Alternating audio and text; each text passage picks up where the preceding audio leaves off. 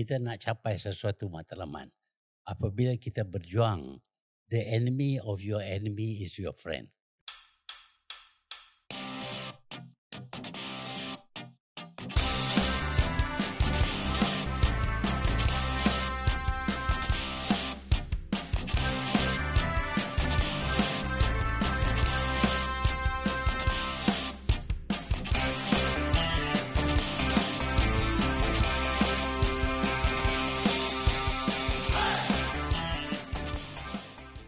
Selamat datang ke episod ke-65 Keluar Sekejap. Episod khas yang dibawa oleh Pak Mat Western. Syaril. Hmm. Pak Mat Western dah masuk KS. Ya, sebab Pak Mat Western sudah pun menjadi rakan Ya. strategik saya. Okey. Saya rasa tak salah kalau Pak Mat Western juga menjadi rakan strategik kepada Keluar Sekejap. Ya, boleh, Syar- boleh Syaril saya. tahu tentang Pak Mat Western ni? Saya hanya dapat tahu apabila melihat uh, KJ berlakon dalam iklan mereka. Ya, kambing perap. Kambing perap eh. Ya. Saya tak tak rasa lagi. KJ KJ dah rasa ke just dah rasa dan memang sedap dan saya sebenarnya check dulu sebab Hmm. kambing perap ni dia protein saja. I see. Dan saya tahu Syaril tak suka makan karbohidrat Hmm. sebab jaga badan. hmm. So memang Pak Mat Western ni Sesuai lah. Sesuai dan bertepatan untuk cita rasa Syaril dan Hmm. sebenarnya dia ada slogan cita rasa hotel harga warung. Cita rasa hotel harga warung. Harga warung ya. Dan sehingga kini Pak Mat Western telah memiliki sebanyak lima cawangan di seluruh semenanjung Malaysia termasuk Pulau Pinang, Johor, Ipoh, Alor dan Pahang. Wow. terkenal di Pulau Pinang kerana menyediakan sajian yang mampu milik dan paling mengejutkan Pak Mat Western mampu menjual nasi lemak 90 sen di zaman harga barang sedang mencanak naik. Ni So- ni bukan menu Rahmah ni, ni real ni. Dia ni real punya. Oh, dia Ini memang real punya. Dan penutup bulan Oktober menjadi titik permulaan baru buat Pak Mat Western di mana syarikat ini baru saja melancarkan cawangan kopi pertama di bawah jenama Mat Coffee. Oh, yang ni. Ya, Oh. Mat Coffee. Mat kopi. Ya, Mat Coffee. Sorry, Mat Coffee. Mat Coffee, Mat ya, Coffee. produk terbaru ini men- menyajikan kopi yang premium dengan kesemua menu berharga RM5. RM5. RM5. RM5. Lancaran jenama ini telah menarik lebih ramai usahawan untuk membuka franchise. Dan, Dan dalam zaman ramai orang tak berapa minat nak beli jenama tersebut Ya, uh, yang kita tak perlu sebut. Oh, jenama yang tu lah. Uh, yang tu memang tepat Ah, pada masa dan tepat pada masanya. Harga pun tiga kali lagi murah. Ya. Dan target Pak Mat Western selepas ini mensasarkan pasaran Borneo dan Nusantara menjelang tahun 2024 bagi melahirkan lebih ramai usahawan berstatus jutawan. Saya rasa Syaril penaja Pak Mat Western ni sebagai usahawan Melayu, Mhm. peniaga Melayu bertepatan dengan tetamu khas kita. Ya. Banyak benda yang bertepatan dengan tetamu khas kita tapi itu salah satu dimensi yang membuatkan episod kali ini lebih istimewa. Ya, sebab tetamu khas kita bukan tokoh korporat, tetapi kalau kita tengok kepada tulisan dia, Hmm. dan juga kerja politik dia. Oops, kerja dia. banyak sebut tentang ekonomi orang Melayu. Betul. In fact, itu yang menjadi teras antara teras kepada perjuangan tetamu khas kita pada hari ini. Mhm. Cheryl, you wanna do the un, un, Wow. unwrap? jarang Unveil.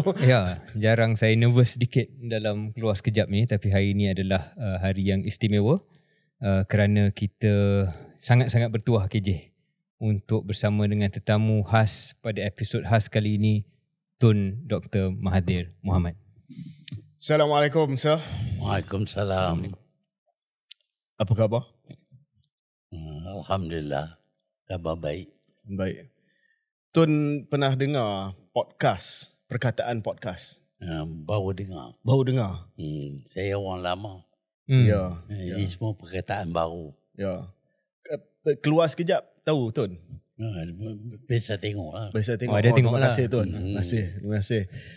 Tuan uh, sekarang ni berusia 98. 98. 98. What is it like to be 98?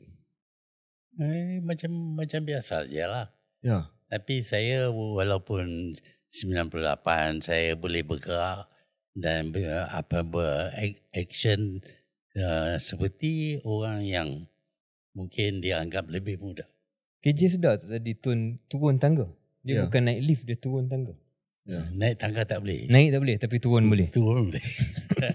And uh, menunggang kuda masih lagi? Masih boleh tu- tunggang kuda tapi tak ada masa. untuk nak tukar kuda. Sibuk sangat ke Tun? Ha, daripada pagi sampai malam Hmm. jumpa orang. Hmm. Tun, mungkin sebelum kita mula dengan sejarah-sejarah, adakah Tun sibuk sebab Tun masih lagi ada bukan nak kata harapan, ada perancangan untuk kekal relevan dalam politik?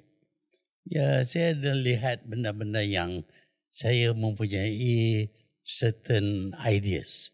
Dan saya merasa kecewa kerana saya tak dapat nak laksanakan uh, idea-idea saya.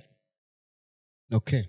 Saya rasa kita akan pergi balik ke ke tema um, sebarang kekecewaan Tun uh, dalam tempoh berada dalam politik tapi mungkin KJ kita nak mulakan Ya. uh, dengan tahun-tahun awal Tun uh, di Alostar di zaman 30-an. So Tun dilahirkan pada tahun 1925 Ya. di kampung seberang Perak. 10 Alostar. Julai kan Tun? 10 10 Julai. Julai. 10 Julai. Same birthday as my daughter. Ya. Orang yang lahir 10 hari bulan ni dia ada masa depan yang cerah Tun. Saya 10 Januari. saya tak tahu. Anwar pun dia 10 hari bulan juga dia lahir. Ya. Tak Habis claim, apalah, habis claim dah kita ni. Habis claim. Tak apa, itu kita sentuh nanti. Tun, di keluar sekejap ni, kita kita suka cerita tentang world view. World view tetamu kita lah. Hmm. So kemarin masa kita jumpa ni interview Tengku Mahkota Johor, TMJ, tanya dia pasal world view dia. Dan juga tetamu-tetamu sebelum tu kita tanya pasal world view mereka lah. So mungkin kita nak start Tun dengan Tun punya world view. Tun dilihat sebagai Malay nationalist. Seorang yang nak melihat Malaysia bangga di peta dunia, di pentas dunia, berdiri tinggi di pentas dunia. Dan kalau kita tengok balik kepada kerja kerjaya politik Tun, you always wanted Malaysia and the Malays to be the best that they could be. Tun dilahirkan pada tahun 1925 melalui zaman penjajah, melalui zaman Jepun Hmm. dan juga melalui pada waktu itu kedatangan migrasi yang yang ramai daripada orang bukan Melayu pada waktu itu. So apa yang ada pada pembesaran ataupun apa yang ada pada waktu usia muda Tun yang telah membentukkan your worldview and what is your worldview? Ya. Mungkin saya saya punya world pada masa itu terhad kepada kawasan saya. Seberang Perak, Alosa, itu yang saya dapat lihat, itulah dunia dunia saya. Dan saya hairan, kenapa dalam dunia saya ini tak ada orang Melayu yang berniaga. Di seluruh Alosta itu, semua kedai-kedai dimiliki oleh orang Cina ataupun orang India orang Melayu ada cuma satu satu setengah kedai. Ah, yeah. Ya, saya berasa kecewa. Saya nak orang Melayu di sama tinggi, duduk sama rendah dengan bangsa-bangsa lain. Tetapi ini tidak berlaku. Itulah yang menimbulkan perasaan kecewa saya dan sejak itu saya berpendapat saya perlu usaha atasi masalah ni. Itulah perjuangan saya sehingga saya world view saya meluas uh, sehingga ke negara ke, lepas itu ke seluruh dunia. Kenapa kita ter, tertinggal di belakang? Tun, pada waktu pembesaran Tun, yang Tun melihat uh, benda yang Tun tak selesa itu ataupun kecewa dengan ke- kekurangan uh, keberadaan bangsa Melayu dalam sektor perniagaan misalnya. Pada waktu itu, apakah yang menjadi faktor pada pandangan Tun kepada masalah itu?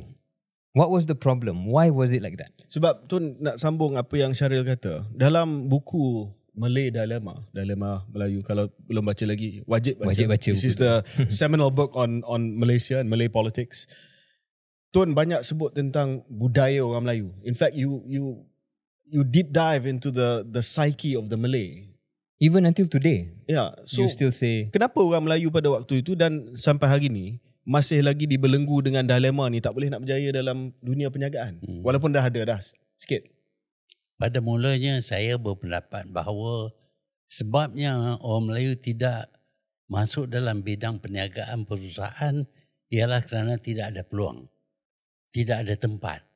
Jadi kalau kita dapat adakan peluang dan kita wujudkan uh, kita bangunkan tempat mereka akan berjaya. Malangnya apabila saya dewasa dan berkuasa Hmm. Apabila kita bekalkan peluang, kita adakan peluang dan kita adakan kemudahan, Melayu masih tak berjaya. Kenapa Ya. tu? Sebabnya budaya mereka. Budaya mereka tidak uh, menekankan pentingnya mereka berusaha untuk memajukan diri mereka. Uh, itu budaya.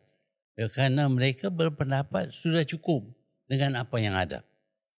Tapi adakah Tun tidak melihat we are jumping a bit ahead Hmm. tetapi ada generasi baru macam kita sebutlah Pak Mark Western ni yang berusaha dan satu ketika dahulu kalau di Alot Start waktu Tun uh, muda dulu satu setengah kedai saja Melayu. Hmm. Tapi lah ni dah makin banyak, Hmm. makin banyak. Jadi macam mana Tun boleh kata ini budaya? As though Tun kata Melayu ni itulah dia punya DNA. Dia tak boleh tukar daripada tu. They are consigned to being uh, unsuccessful in business forever. Isn't that unfair, Tun? dalam perkataan Inggeris dia kata the exception proves the rule iaitu Indo exception adalah beberapa orang orang Melayu yang berjaya tetapi tidak menyeluruh walhal kita lihat bangsa-bangsa lain hampir semua mereka berjaya sehingga uh, komuniti mereka lebih ke depan daripada orang Melayu jadi walaupun kita dapati ada beberapa orang orang Melayu yang telah rebut uh, uh, peluang dan berjaya tetapi bilangan mereka amat sedikit. Tun, kalau boleh um, kita sambung perbincangan itu. Saya rasa Tun ramai pendengar kita mungkin kurang bersetuju dengan analisa tersebut. Sebab bagi ramai orang Melayu sendiri, apabila Tun mengatakan ini adalah masalah budaya dan Tun terkenal dengan satu ungkapan istilah Melayu malas dan sebagainya, uh, benda itu melukakan hati ramai orang Melayu kerana merasakan eh saya pun boleh buat benda ni dan saya berjaya, keluarga saya berjaya. Adakah Tun kalau saya boleh tanya masih dalam uh, minda zaman 30-an sedangkan data dan statistik sudah pun memberi gambaran yang lebih complicated daripada apa yang Tun katakan. Saya bercakap berkenaan dengan keadaan umum. Hmm. Hanya beberapa orang yang berjaya berasa marah apabila saya menegur mereka. Mereka ber- berusaha, mereka berjaya. Kenapa saya kata mereka tidak berjaya? Ya, mereka berjaya. Tetapi umumnya orang Melayu kalau dibandingkan dengan kaum lain tidak berjaya. Jadi kalau kita tegur berkenaan yang majoriti, yang minoriti yang berjaya ini yang berasa tekilan. Mereka marah. Tetapi marah kepada saya tak jadi apa-apa. Kerana sel- selagi kita tidak tukar cara hidup, nilai hidup, budaya kita, kita tidak akan dapat bersaing dengan kaum-kaum yang lain. Tun balik kepada zaman muda Tun. So Tun melihat dunia Tun orang Melayu tak uh, menyaga dan semakin ramai uh, kedatangan orang Cina dan India pada waktu itu. Apa impak kepada masyarakat Malaysia apabila ada perubahan dari segi demografi? Saya sebut tentang Semenanjung Tanah Melayu lah sebab waktu tu Sabah Sarawak belum lagi bersama dengan Semenanjung menjadikan Malaysia. How did the society change? Ya, apabila kita tidak sanggup bekerja umpamanya, maka barulah orang lain datang kerana mereka lihat peluang banyak di Malaysia. Migrasi mereka disebabkan oleh kita tak sanggup membuat kerja- kerja-kerja tertentu. Dan mereka datang di sini, mereka sanggup bekerja walaupun berat, walaupun berbahaya mereka sanggup bekerja. Hasilnya ialah hari ini mereka menjadi orang yang berjaya. Sebaliknya kita dapati uh, umumnya orang Melayu kurang berjaya berbanding dengan kaum-kaum yang mendatang. Kita lihat di negara-negara seperti Jepun umpamanya, mereka bekerja kuat, sanggup buat apa saja kerja. Orang asing tak datang kerana tak ada peluang. Bila kita uh, wujudkan peluang kerana kita tak nak uh, kerja, maka orang asing masuk. Akhirnya mereka menuntut supaya mereka diberi hak dan saya khawatir hak mereka semakin meningkat, hak kita akan berkurangan dan kita akan hilang negara.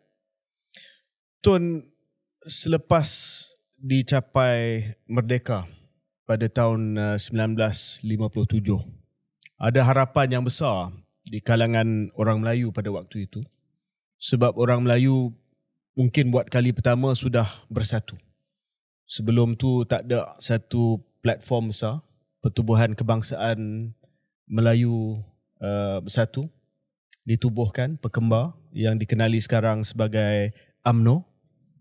Tetapi dalam tempoh 10 13 tahun selepas kemerdekaan tidak ada perubahan yang drastik kepada pengurusan ekonomi boleh dikatakan sebagai laissez-faire. Zaman almarhum Tunku, great man, we owe independence to him of course. Hmm. Tetapi mula ada keresahan di kalangan orang Melayu bahawa eh kita dah merdeka. British dah tak ada. Jepun pun dah tak ada. Tapi kita masih lagi duduk buat kerja-kerja yang sama ada kerja kerani ataupun kerja uh, askar, jaga, hmm. resa, you know all these terms tu. So, kenapa Tun tulis buku dalam Melayu ni? This is the reflection of the Malay frustration at the end of the 1960s. Saya ingin sedarkan orang Melayu tentang kedudukan mereka. Kita sudah merdeka. Kita berkuasa. Tetapi dengan kuasa itu, kita sepatutnya lebih maju. Malangnya kita lihat orang lain lebih maju, kita tidak maju. Dan saya menyoal kepada diri saya, kenapa kita tidak maju? Dan saya berpendapat bahawa pandangan world view kita ialah memadailah macam ini nak usaha, nak susah-susah, nak cari duit buat apa? Saya cukup makan, boleh hidup, anak saya boleh ke sekolah. Jadi easy satisfaction. Jadi kita cari yang mudah kerana tak sanggup memasuki dalam bidang di mana kita menghadapi cabaran yang besar dan kita perlu berusaha bersungguh-sungguh untuk mengatasi cabaran. Sebab itu saya uh, saya berpendapat bahawa ini budaya kita. Ini budaya kita, nilai hidup kita. Kalau kita mempunyai nilai hidup yang sanggup menghadapi cabaran dan mengatasinya, insya-Allah kita akan berjaya. Tun uh, tadi dalam jawapan asal uh, menyebut tentang kekhawatiran Tun uh, jurang antara kuasa keberadaan bangsa Melayu dengan bangsa-bangsa lain. Kita bercakap dalam 10 minit ini, 15 minit ini berkenaan dengan perspektif Tun tentang orang Melayu. Tapi Tun juga dalam jawapan tadi dah menyentuh tentang bukan Melayu dan bangsa lain. Dan Tuan sebut tadi, uh, kita akan hilang, kita orang Melayu lah, kita akan hilang negara kita sendiri. Mhm. Tuan nampak tak untuk orang bukan Melayu, itu seolah-olah mengatakan Malaysia ni bukan negara mereka. Apakah in, sekarang ni setelah beberapa tahun, beberapa dekad Tuan berada dalam kedudukan kepimpinan melihat segala-galanya, apakah perasaan Tuan tentang kedudukan orang bukan Melayu dalam negara Malaysia? Orang Melayu yang meneroka Semenanjung ini sebagai tanah Melayu. Dan seluruh dunia akui bahawa ini tanah Melayu. Kalau ada pendatang yang lain pun, mereka boleh jadi orang Melayu. Bahkan ramai daripada orang Arab, orang India, orang Pakistan datang di sini diserap sebagai orang Melayu, menerima budaya Melayu, cara hidup Melayu. Itu tak jadi masalah kepada kita. Tetapi apabila datang uh, migran yang ingin kekalkan identiti mereka, kaitan mereka dengan negara, negara asal mereka, bahkan mereka ingin tukar nama apa pem- pemilik negara ini supaya bukan negara orang Melayu tetapi negara berbilang kaum. Itu bermakna bahawa kita sudah hilang negara kita. Kita tahu mana-mana negara pun kalau mereka dijajah, diserang untuk dijajah, mereka mempertahan negara mereka bermati-matian. Ini kita lihat di Ukraine umpamanya. Tetapi kita seolah-olah okeylah tak apalah orang, orang lain datang. Mereka kerja oh mereka buat kerja. Kita tak perlu buatlah. Biarlah. Dan akhirnya kita jadi miskin. Orang ini jadi kaya. Bila kita miskin kita jual tanah kita. Bila kita jual tanah kita dia sama dengan menjual negara kita. Akhirnya mungkin negara kita ini menjadi seperti Singapura tanah di Singapura tak ada yang dimiliki oleh orang Melayu pun. Walhal itu sebahagian daripada tanah Melayu. Eh, Ini boleh jadi kepada Semenanjung. So just kita nak sambung sikit uh, perbincangan yang ini. Kita tak pernah daripada awal Tun mengamalkan asimilasi di Malaysia. Macam di Indonesia, di Thailand. Tak betul. Kita daripada awal lagi kita integ- integration. Membenarkan mereka kekal dengan ada bahasa mereka. asimilasi. Orang daripada negara Arab, side-side apa semua itu, orang daripada India, orang daripada sekarang ini mereka didaftar sebagai Melayu. Mereka sudah di-assimilated. Tapi kita tak pernah insist untuk contohnya the Chinese immigrants, the Indian mereka immigrants. tolak. Bukan kita tak insist. Kita nak mereka jadi Melayu. Tetapi mereka pandang rendah kepada kita. Tak nak dikenali sebagai orang Melayu. Tapi mungkin Tun akui bahawa model kita sekarang lebih baik daripada model di Indonesia sebagai contoh sebab masing-masing ada nama keturunan masing-masing, ada bahasa ibunda Ada yang uh, diraihkan. yang dia ajar di sekolah. Syaril kata we celebrate diversity. So unity and diversity you use that a few times when you were prime minister. Ya, kita tahu ada jenis orang yang identitinya Melayu. Ada jenis orang yang identitinya dikaitkan dengan negara asal mereka. Ya, dan multi lah. Banyak lah. Banyak kaum. Itu kita, kita kena akui. Tetapi di satu pihak ada assimilation, di satu pihak ada integration. Ini tidak berlaku di negara lain. Sebab itu kita dengan kerana kita nak sangat kemerdekaan, kita sanggup walaupun mereka tak jadi Melayu, kita sanggup terima mereka sebagai rakyat Melayu. So fast forward sikit Tun uh, dalam buku A Doctor in the House, mm-hmm. satu lagi buku yang wajib dibaca, uh, Tun menceritakan konsep bangsa Malaysia. Mm. So bila Tun dah jadi Perdana Menteri, dah terlewat dah nak buat asim- asimilasi, Tun telah keluarkan satu konsep bangsa Malaysia. Dan ikut tulisan Tun sendiri, uh, usaha tersebut adalah untuk cuba supaya rakyat Malaysia rasa diri dia adalah Malaysian first Ya. and not Malay, Chinese, Indian. No. That was what you wrote, sir. You said Malaysian first. Malaysian first. The Malaysian that I define are is the Malay. Yeah. The Malay. Not They- not to say not Malay, but Malaysian first. Malaysian first, Ya. tapi kalau Malaysian first, you tak ikat diri you dengan negara asal you. Ini nada bahasa as- asal negara sekolah uh, pun tak tak ikut sekolah Malaysia dan budaya-budaya asing langsung. Jadi mereka terpisah. Uh, sekarang ini tempat mereka tinggal pun satu kawasan mereka hak mereka saja sehingga ada tempat-tempat yang mana uh, ini mereka punya. Tak ada orang Melayu tak boleh masuk, tak boleh bertanding. Well, ada juga kawasan Melayu yang orang Cina tak boleh masuk, tak boleh bertanding. Jadi kita tidak uh, jadi, jadi satu satu bangsa. That is what I mean by bangsa. kena serap budaya tempatan. Dan budaya itu kalau orang di Indonesia dia tukar nama dia. Bahasa dia bahasa Indonesia. Dia tak bercakap bahasa Cina. Saya terkejut. Kadang-kadang dengar suara macam orang Indonesia. Bila beralih tengok orang Cina kenapa Malaysia tak macam itu Tapi dia orang Indonesia tu. That, that's the point there. Ya, dia orang Indonesia pasal dia serap nilai hidup, cara hidup dan budaya Indonesia. Sebab itu mereka adalah orang Indonesia. Jadi Dan secara mereka tidak sebut kata, oh ini Indonesian Chinese, ini Indonesian Malay. Tapi di Malaysia kita ada Malayan Chinese, Malayan Malaysian Malay, Malay, well, Malay Malaysian Malay tak ada lah. Malaysian Javanese ada. Malaysian, Javanese ada. Javanese kita tak recognize. Dia Tak dah, ada. Ada. ada. dia diserap dah jadi Melayu.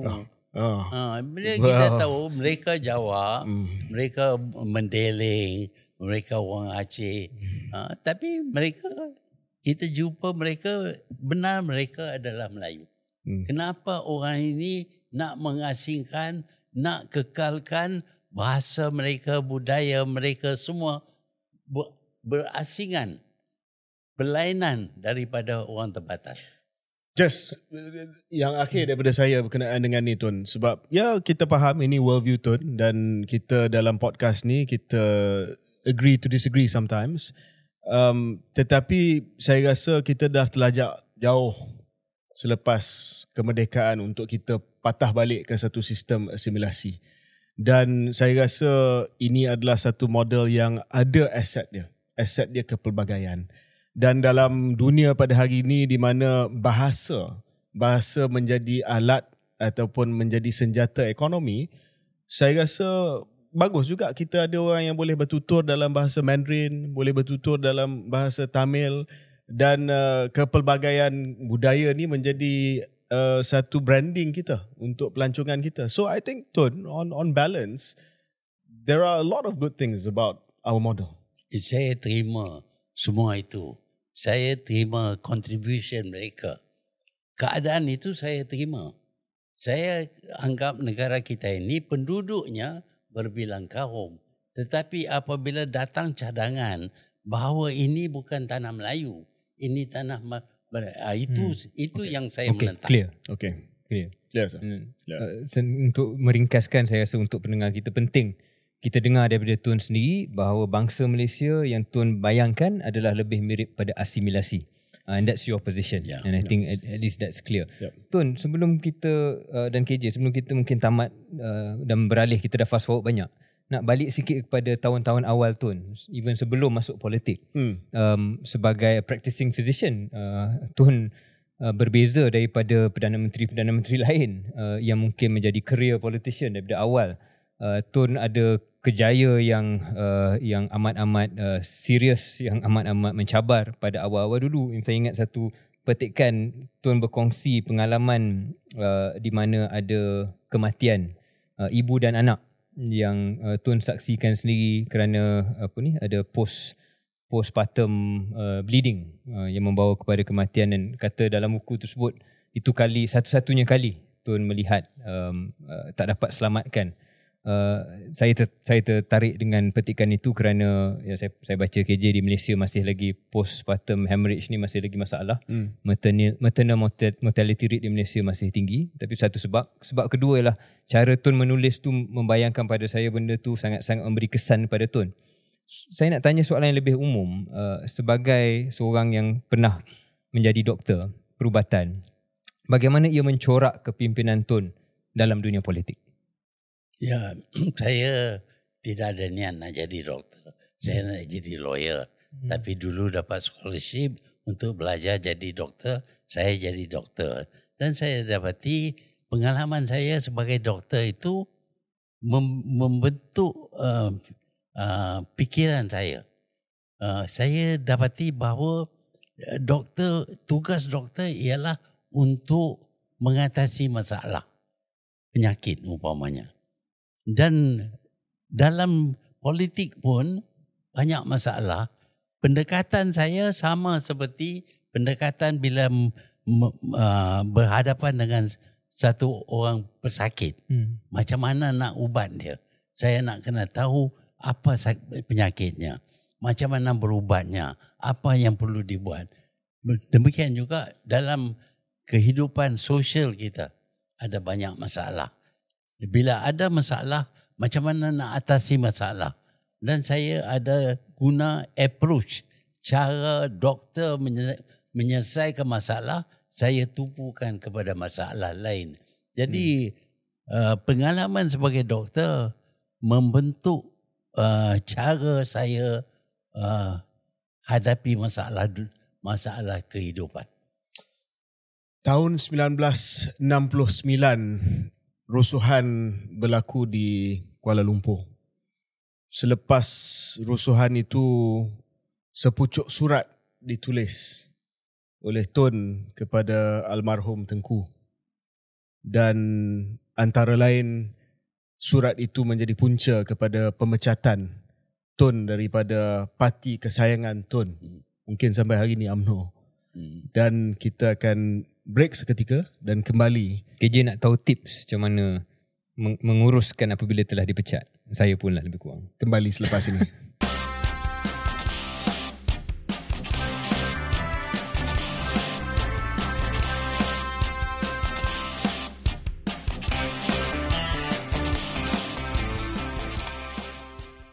Selamat kembali ke episod ke-65 Keluar Sekejap episod khas bersama dengan negarawan ulung Tun Dr. Mahathir bin Muhammad yang dibawa khas oleh Pak Mat Western.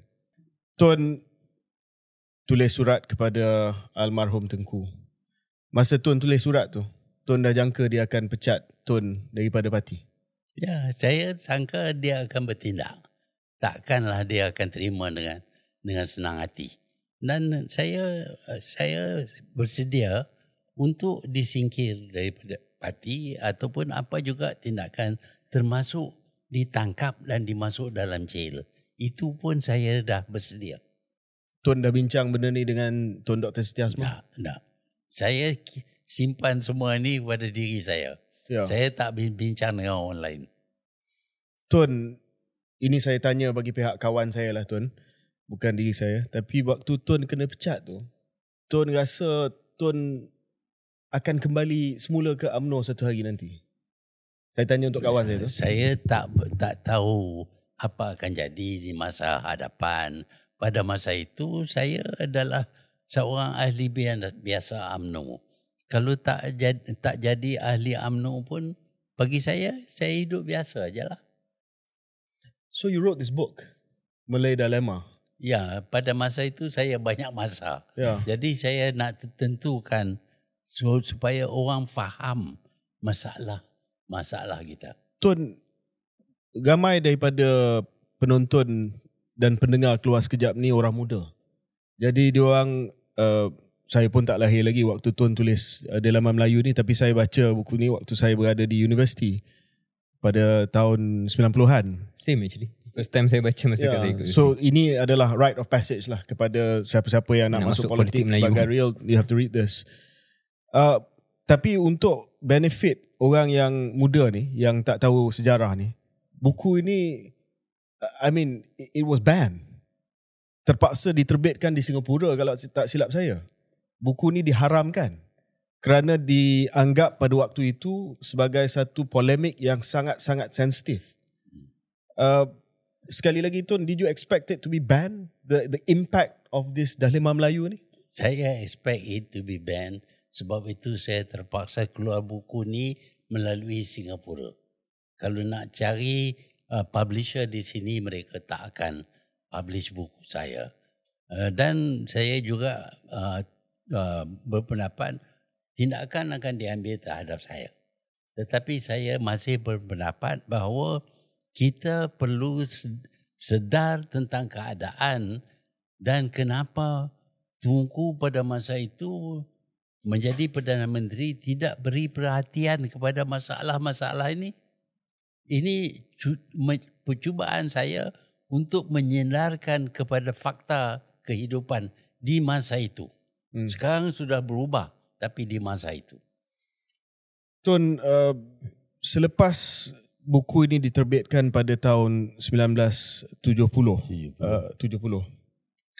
Um, tak lama selepas itu almarhum Tun Razak menjadi Perdana Menteri. Tun expect Tun Razak jemput Tun kembali ke dalam UMNO. Saya berpendapat bahawa Tun Razak mempunyai pendirian yang berlainan daripada Tunku. Uh, saya sangka ada percubaan oleh Tun Razak untuk uh, mendapat beberapa tokoh membaca buku ini untuk membentuk satu dasar ekonomi baru. Jadi saya berpendapat bahawa kalau Tunku tidak ada, Tun Razak mungkin akan membenar saya kembali kepada UMNO. Tun, sebelum uh, pergi balik kepada Syaril, saya dan saya sebut ni bukan cara yang remeh ataupun ringan, Tun. Pada pandangan saya, Tun Razak, almarhum Tun Razak adalah probably the most consequential prime minister in Malaysia. I, I know you're looking at me like that now. because Tun Razak laid the groundwork for, of course, dasar ekonomi baru, rukun negara. And boleh dikatakan bahawa Tun, Tun Mahathir, telah membina di atas asas tersebut. Whatever yang ada dalam dilema Melayu tu, hmm. untuk affirmative action, campur tangan kerajaan, supaya memaksa orang Melayu berjaya dalam bidang ekonomi tu, dimulakan zaman Tun Razak. And in the scheme of things, uh, Tun Razak's reign was short, very short. 1976, he passed away on the 14th of January. Was that the basis of what came after, which is your reign? Ya, saya jadi uh, ahli Dewan uh, Rakyat pada tahun 1964. Antara 94 dengan eh, 64 sehingga 69, pilihan raya 69, saya uh, berdekat dengan Tun Razak. Kerana Tun Razak mempunyai beberapa orang muda yang dekat dengannya. Dan kita mengadakan perbincangan terutamanya berkenaan dengan orang Melayu. Memang pun idea-idea yang termasuk dalam buku saya ini sudah saya bincang dengan Tun Razak. Tapi tak dapat uh, bincang dengan Tunku. Tunku tak nampak benda ni sama. Tapi Tun Razak pergi ke kawasan luar bandar. Bangun, pembangunan luar bandar mereka yang akhirnya men, mengadakan dasar ekonomi baru. Ini sedikit sebanyak bukan saja buku itu tetapi hasil dianya uh, berbincang dengan uh, Dola Hamad, uh, Sleman, uh, ni apa, nama dua tiga orang lagi termasuk Musa Hitam pun. Kita generasi muda tapi Tun Razak bersedia untuk bincang dengan generasi muda ini. Tun, um, menyambung perbincangan yang sama. Saya setuju sangat-sangat dengan uh, apa yang KJ sifatkan satu peralihan yang cukup besar pada zaman tersebut. Uh, yang mana buku Dilema Melayu menjadi antara pencetusnya. Di mana kita beralih daripada sistem yang mungkin laissez-faire di mana ya, Tunku, almarhum Tunku membiarkan pasaran bebas lah dengan bahasa mudahnya beralih kepada satu era campur tangan serius kerajaan untuk membentuk kuasa ekonomi Melayu yang lebih seimbang uh, dengan bangsa-bangsa yang lain. Dan model itu boleh kita katakan KJ dan Tun masih wujud sampai ke hari ini. We've never really departed from that model. Hmm.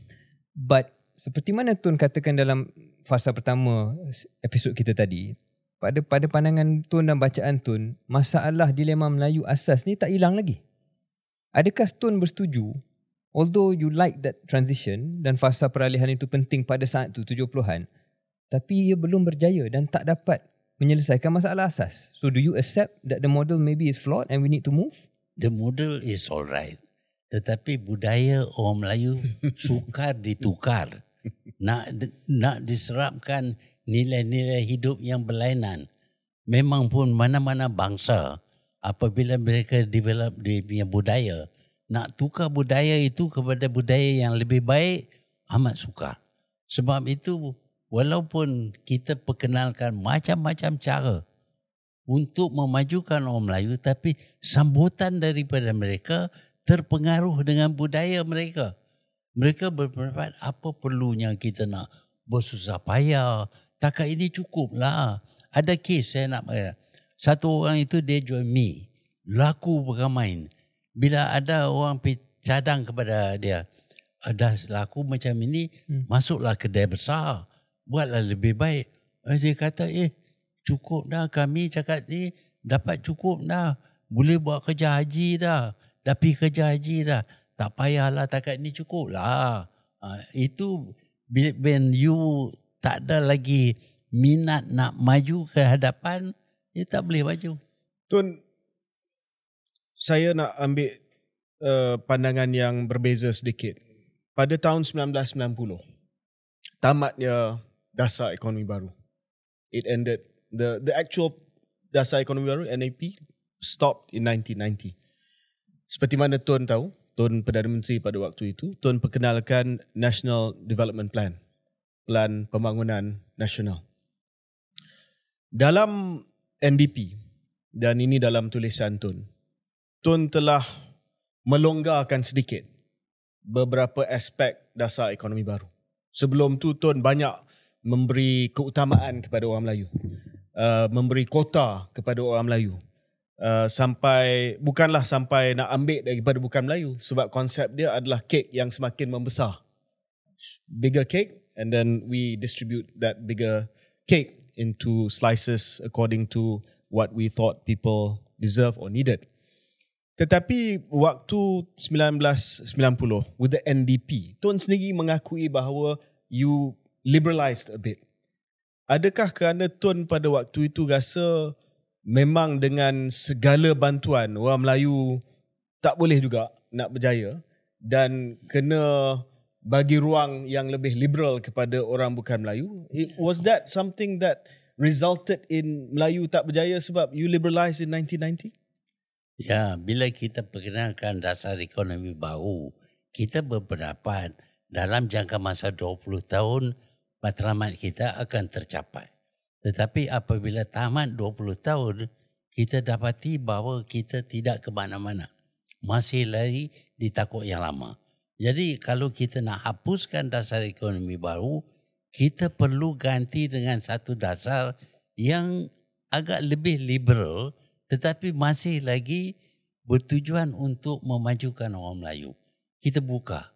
Tetapi walaupun kita buka, eh, kita kurangkan tekanan terhadap bantuan kepada Melayu saja, uh, kita dapati bahawa kebolehan orang Melayu tak tak begitu um, um, uh, mampu untuk bersaing dengan kaum yang lain.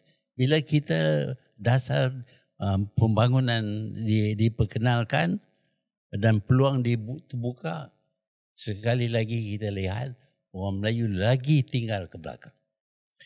So, saya tanya soalan yang agak mungkin sensitif sikit. Uh, zaman 90-an juga. Sebab Tun kata orang Melayu uh, hanya segelintir sahaja yang boleh berjaya, ramai yang tak boleh berjaya. Okay, fine. Tetapi ramai yang mula berjaya sebab antara salah satu daripada uh, pendekatan dasar ekonomi baru bukan hanya kewujudan peniaga Melayu, the Bumiputra commercial class, tetapi professional class accountant, lawyer, engineer. Yang itu berjaya tuan. Tuan tak boleh kata yang Melayu segala-galanya pemalas. Sebab yang itu saya rasa antara success story berbanding dengan capital ownership, pemilikan equity. Dan generasi kami pun Tun berjaya saya Ya. rasa atas We are, we are products, products of that. Of you. Ya, ada orang yang berkata dasar ekonomi baru itu is a failure, gagal. Dia gagal cuma dalam bidang perniagaan perusahaan. Tapi dalam bidang Hmm. penguasaan ilmu, dia berjaya. Thank you. Kita bagi banyak scholarship, beasiswa kepada orang yang biasanya tak boleh dapat beasiswa. Dan mereka berjaya. Walaupun mereka dalam peperiksaan uh, di sekolah cuma nombor tiga, nombor empat, nombor lima. Tapi apabila kita beri peluang kepada mereka belajar pergi universiti, mereka lulus dan mereka balik. Sebab itu kita lihat daripada segi profesional kita kurang uh, Hmm. kurang uh, uh, kita bukanlah kurang kita Ada Ah, kejayaan. uh, ada kejayaan Kurang ketinggalan. walaupun tak seperti yang kita hendak. Hmm. KJ just nak share dan Tun uh, ramai orang selalu tanya kenapa Syarif pilih UMNO dulu antara sebabnya ni sebab uh, saya rasa tanpa dasar yang dibuat oleh UMNO di bawah kepimpinan Tun dan generasi Tun mungkin saya tak dapat peluang yang saya dapat so that was one of the reasons very personal to me Balik kepada 90-an ni Tun. Tak, tak, saya nak drill down tentang uh, ni masalah ekonomi, dilema ekonomi Melayu ni. Sebab Tun, you had a realization after a while, pemilikan equity Melayu ni meningkat. Tetapi pemilikan ni dimiliki oleh agensi-agensi amanah dan juga agensi kerajaan yang memiliki uh, pemilikan equity korporat bagi pihak orang Melayu. Contoh amanah saham dan sebagainya. That's when Tun decided uh, why not kita cari orang yang berkebolehan untuk diberi peluang hmm. dalam dasar penswastaan, dalam dasar perolehan kerajaan dan sebagainya. Tun Tan Sri Halim, Tan Sri Tajuddin, Tan Sri Allahyarham Yahya Hmm. antara uh, kejayaan-kejayaan awal Tun hmm. Mahathir sebagai uh, architect of the new Malays hmm. dan sekarang ini Tan Sri Syed Mokhtar dan sebagainya. Tetapi kenapa sebahagian daripada mereka seolah-olah bukanlah tidak berjaya tetapi tidak sampai ke tahap your other successes YTL, Genting, uh, all the Chinese tycoons. Sebab itu ramai yang berpandangan bahawa eh di bawah Tun Mahathir yang kaya adalah toke-toke Cina. Yang Melayu tak berjaya. Ya, ini bergantung kepada individu, kebolehan individu. Saya pilih orang yang sudah tunjuk kebolehan. Mereka ini diberi tambahan peluang dan mereka berjaya. Tetapi taklah seperti orang Cina berjaya. Pasal mereka baru mencebur diri dalam bidang ini. Orang Cina mempunyai budaya yang bermula 2000 tahun dahulu mereka memang pun mempunyai budaya untuk kejar kejayaan, untuk kejar ke- ke- kekayaan. Orang Melayu baru masuk bila kita ada dasar baru. Jadi dasar baru ini kita perkenalkan, kita dapati ada beberapa orang daripada anak muda yang tunjuk mempunyai bakat. Dan kita beri peluang kepada mereka. Dengan itu ada tuduhan kita ada kroni dan sebagainya. Kalau saya bagi peluang kepada orang yang tidak pernah berjaya, besar kemungkinan dia gagal. Sebab itu kita pilih dua tiga orang, eh, dekat 10 orang lah semua, dan yang saya fikir mereka boleh berjaya. Dan mereka diberi peluang dan eh, memang pun mereka lebih berjaya. Tun dah 5-6 kali sebut isu budaya orang Melayu. Uh, tapi dah tentu Tun juga percaya bahawa budaya ni bergantung kepada individu, bergantung pada mungkin segmen. Saya nak cakap tentang budaya orang Melayu yang elit, yang establishment. Antaranya yang Tun sendiri wujudkan. 10 orang dan sebagainya. Ada tak sesuatu tentang budaya elit Melayu ni yang mungkin membantu atau tidak membantu bangsa mereka sendiri. Uh, Tun sendiri pun datang daripada Perdana Menteri pertama yang mungkin bukan bangsawan. Tun tak main golf, Tun tak berapa minat nak apa ni uh, berdansa dan sebagainya. Rides horses though. Ah, he rides horses. Okay, so that's the only part. Just, yeah. Tapi horses uh, Anyway, yeah. okay, yeah. ada sunnah sikit. Yeah. Uh, uh, tapi tapi yalah golongan elit Melayu ni is there something different about the elite Malays compared to the non-Malays in your view? Kita biasanya meniru. Kita nak tiru siapa?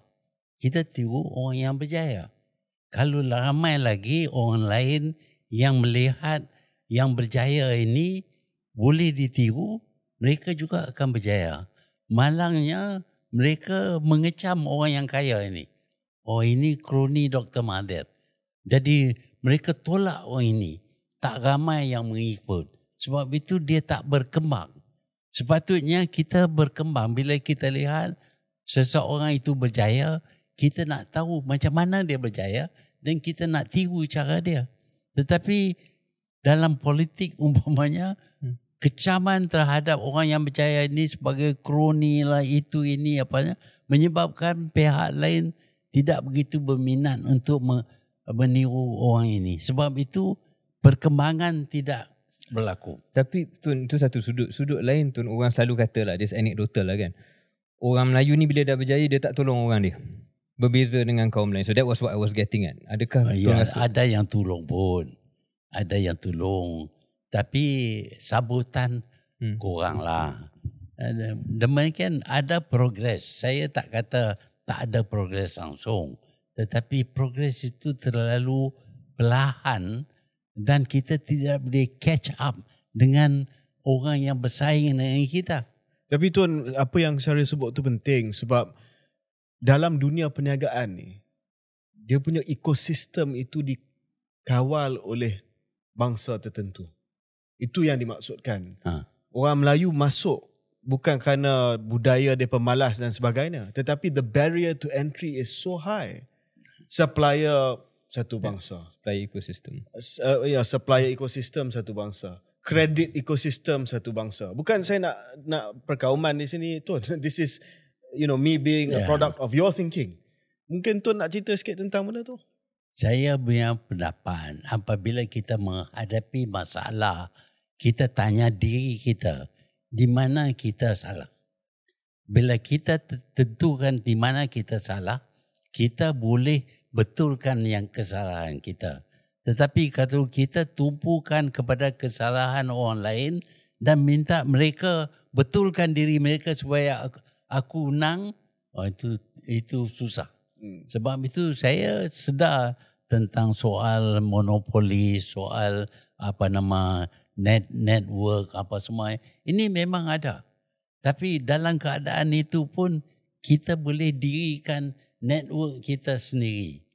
Dan kerjaan membantu. Tetapi tak ada sambutan. Hmm. Eh, Kita terpaksa mengadakan PNB umpamanya. Hmm. Karena kita kekurangan orang yang cekap dalam bidang perniagaan. Jadi kalau kita tubuh PNB, orang lain boleh labur dalam PNB dan boleh berjaya. Dan pada mulanya saya fikir bila kita tubuh PNB, mungkin orang Melayu dapat melabur 300-400 juta. Tetapi sebenarnya orang Melayu mempunyai duit banyak, berbilion, mereka tak tahu macam mana nak melabur sendiri, mereka melabur dalam PNB. Hmm. Uh, jadi di di sudut itu ada kejayaan jugalah.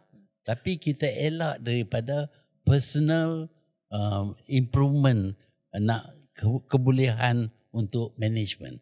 Tun, kita nak wrap up um, segmen ekonomi ni sebelum kita masuk segmen uh, politik selepas ini. Saya juga nak bagi tahu kepada pendengar dan pandangan saya kepada Tun uh, setelah saya observe pembangunan uh, ekonomi negara kita.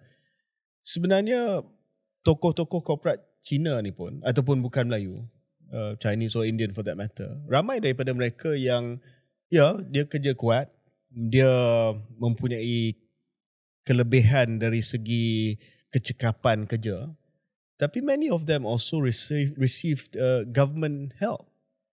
Many of them built their businesses daripada kerajaan juga. Saya nak dispel myth inilah yang semua hmm. orang bukan Melayu ni self made dia dapat uh, konsesi jana kuasa dia dapat konsesi satellite Hmm. dia dapat uh, tanah yang dijual kepada mereka. So saya nak Tun bagi pandangan sikit bahawa they did not create wealth on their own per se. Ya. Kalau kita besarkan ekonomi kek, kepada siapa kita nak bagi? Kalau kita nak bagi ke, semua kepada Melayu, tak boleh. Kerana mungkin tak akan berjaya sama sekali. Sebab itu di, di samping kita ada peruntukan untuk orang Melayu, orang lain tak boleh diketepikan. Kerana kita nak bangunkan ekonomi negara. Kalau mereka tidak diberi peluang sama sekali, orang Melayu gagal, Malaysia akan gagal. Sebab itu kalau mereka menunjuk kebolehan dan akan uh, menyumbang kepada pertumbuhan ekonomi Malaysia, kita kena bagi peluang kepada mereka. Tetapi kita kena uh, akui bahawa mereka apabila diberi peluang, mereka mampu menjayakan peluang itu. Ah. Tun dalam kerjaya Tun Perdana Menteri dan sampai sekarang lah who is the most outstanding entrepreneur Malaysian entrepreneur in your eyes Malaysian entrepreneur kalau kata buka, tak mengikut kau nak. tak mengikut kau Ya Malaysian en- entrepreneur dia nah, banyak lah. Tapi kalau nak pilih, pilih satu mungkin orang macam Vincent Tan. Dia mula menjadi uh, penjual kereta terpakai. Sekarang ni dia boleh beli 14 hotel di Iceland, 14 hotel sekaligus. Dia boleh bina hotel di Japan. Rata-rata tempat dia berjaya. Tapi dia mula di Malaysia dengan peluang-peluang yang diberi dalam Malaysia. Sorry, last question on Saya nak sambung kalau Sa- Melayu, so kalau, sambung- kalau usahawan sambung. Melayu Saya Melayu sir. hmm. Suran Melayu kita tengok macam Syed Mokhtar.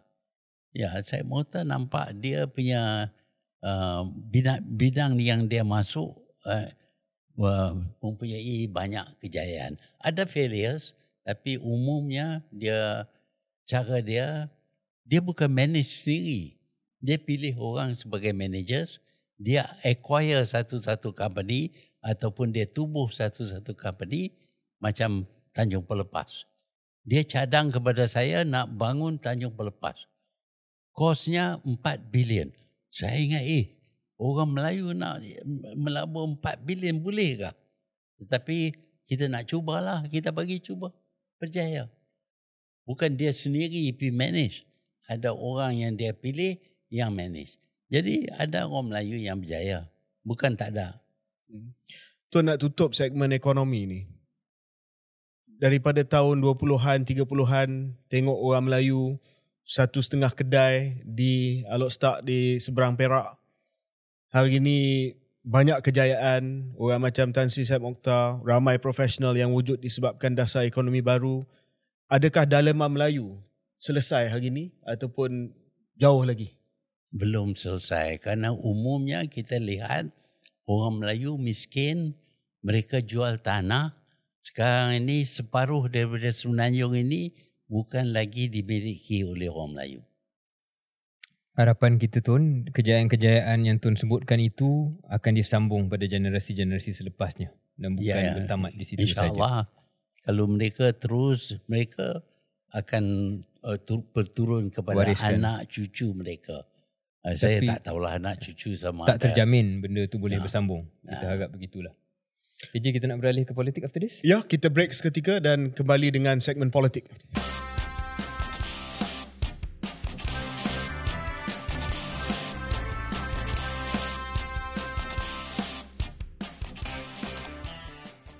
Selamat kembali ke episod khas episod 65 keluar sekejap uh, bersama yang amat berbahagia Tun Dr. Mahathir dan dibawa khas oleh Pak Mat Western.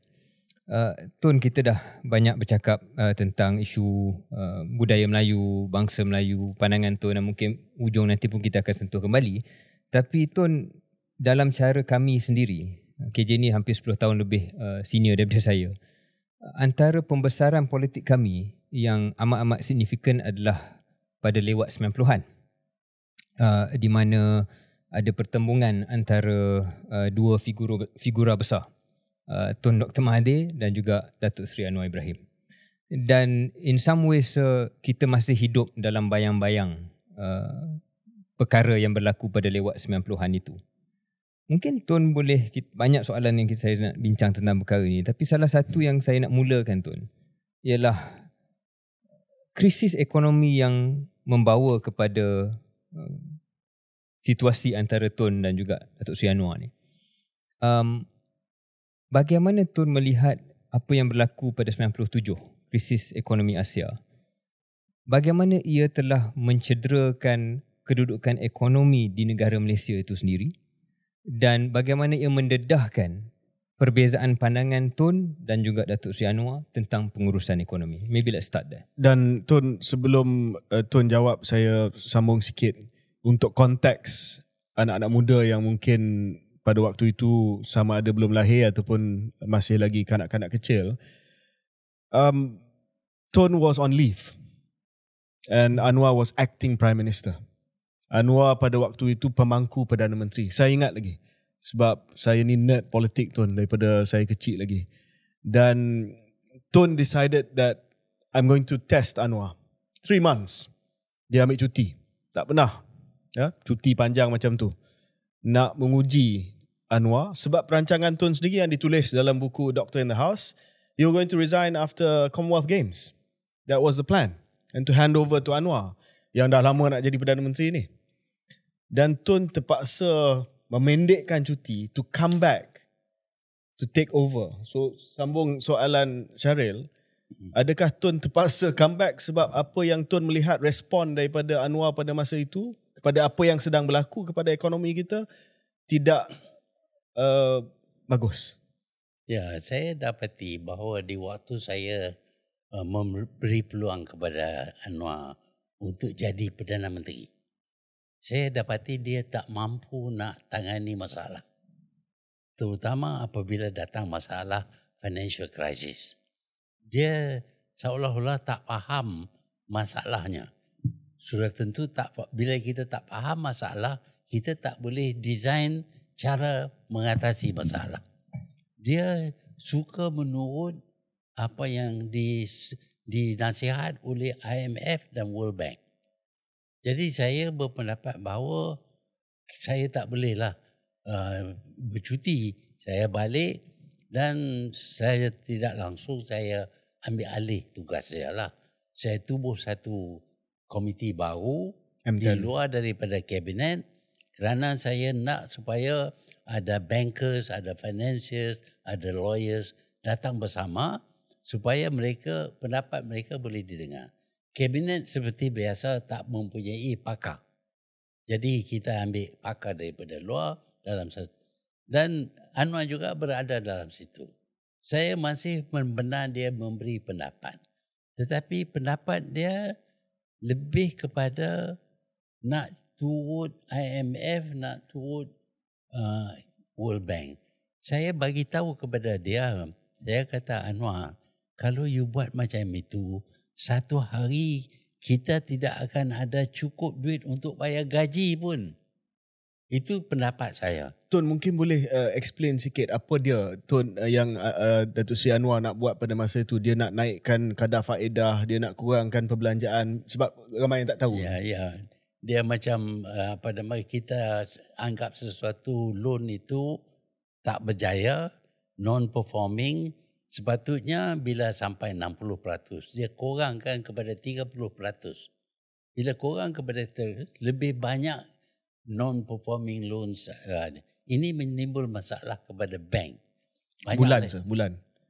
Berapa ha? peratus bulan. Ya. Ha. Jadi banyak masalah yang hasil disebabkan oleh kejatuhan nilai mata wang. Jadi dia ikut kehendak IMF mata wang masih cutu. Bila kita tegur saja, dia sengaja menurunkan nilai mata wang kita. Bila nilai mata wang kita turun, kita jadi miskin. Benda yang dahulu kita boleh beli dengan seratus ringgit, sekarang kita kena beli dengan seratus dua puluh ringgit ataupun lebih daripada itu. Jadi kita jadi miskin kerana kita tidak ada seratus dua puluh ringgit. Jadi saya bagi tahu dan kita bincang termasuk Nordin Sofi apa semua kita bincang perkara ini dan kita cari jalan umpamanya kalau diturun nilai mata wang okey kita naik gaji kalau dia turun nilai kita naik gaji supaya orang itu boleh beli semacam dulu juga tetapi itu ditolak oleh semua pihak lah kerana dia tak, tak mungkin berjaya akhirnya kita berpendapat bahawa kita hentikan penjualan mata wang kita. Kita fix exchange rate.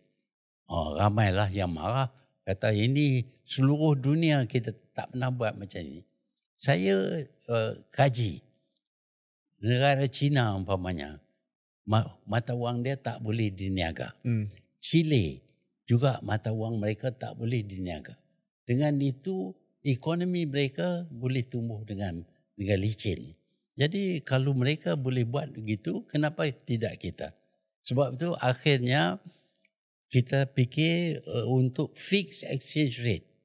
Kita tetapkan dengan harga yang boleh jadi barangan kita uh, bersaing dengan barangan daripada negara lain. RM3.80 sen. Asalnya RM2.50 sen, 1 dolar Amerika. Kita tetapkan RM3.80 sen. Bila kita tetapkan exchange rate itu, masalah akan berlaku. Umpamanya kalau kita dengan menetap RM3.80 kita nak tukar dengan 1 dolar Amerika, tak ada orang yang nak terima.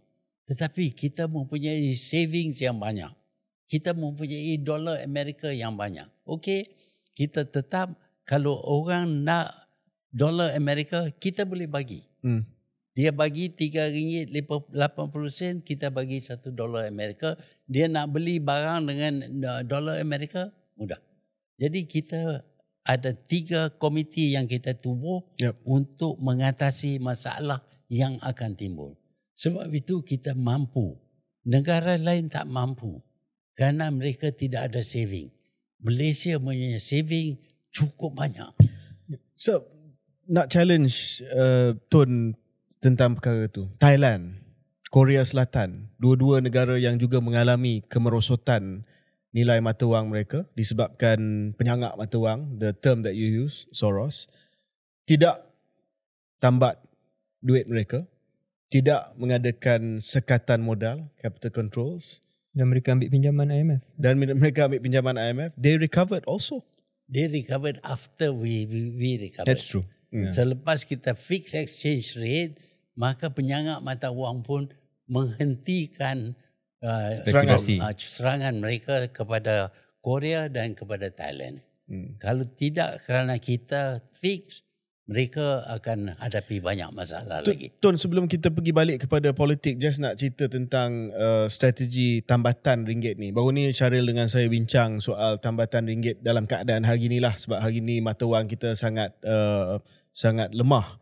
Dan Tun pun cadangkan mungkin perlu lihat semula kepada tambatan ringgit. Kami tolak cadangan Tun dua sebab. Yang pertama, kali ini tidak ada serangan daripada penyangak mata wang. It's not really a speculative issue right now. More fundamental issue dan juga jurang antara uh, kadar faedah di US dengan sini terlalu besar. Anyway, that's our pandangan. Yang kedua, I feel sir that currency uh, pegging dengan capital controls ni nuclear option. Kalau kita buat selalu ataupun sewenang-wenangnya, credibility kita sedikit sebanyak terjejas. Tun, we had uh, it was a long time for us to recover our credibility after you did the capital controls. Uh, it was necessary, tapi dia it, Tun tahulah pasaran modal antarabangsa ni yang liberal. Ya. Tetapi kita perlu akui bahawa apa juga tindakan yang kita ambil, kita akan hadapi masalah. Soalnya, apakah kita mampu mengatasi masalah? Sebab itu, walaupun hari ini mungkin penyangak mata wang tidak menurunkan uh, nilai mata wang kita. Tetapi ada pihak lain yang menurunkan. Pasaran umpamanya menurunkan. Dan kalau kita fix exchange rate, pasaran pun tak boleh turunkan nilai mata wang kita. Dan kita ada cukup savings in American dollars untuk membeli, mem, membantu penilaian yang baru ini. Jadi hmm. kalau kita daripada 4 4 ringgit 70 sen kita Ya. turun kepada 3 ringgit 80 sen. Apakah kita boleh beli American dollar dengan 3 ringgit 80 sen? Mungkin daripada lain tak boleh tapi kita mempunyai banyak savings in American dollars. Not kita punya duit saving apa Ya. Bank negara antarabangsa. ada 180 108 bilion dolar Amerika bersamaan dengan 400 bilion ringgit Malaysia. Kita ada dolar Amerika. Kerana kita bila dapat uh, duit kita melabur Ya. jadi kita kalau nak supply dolar Amerika kita boleh. Hmm. Kenapa kita tak buat?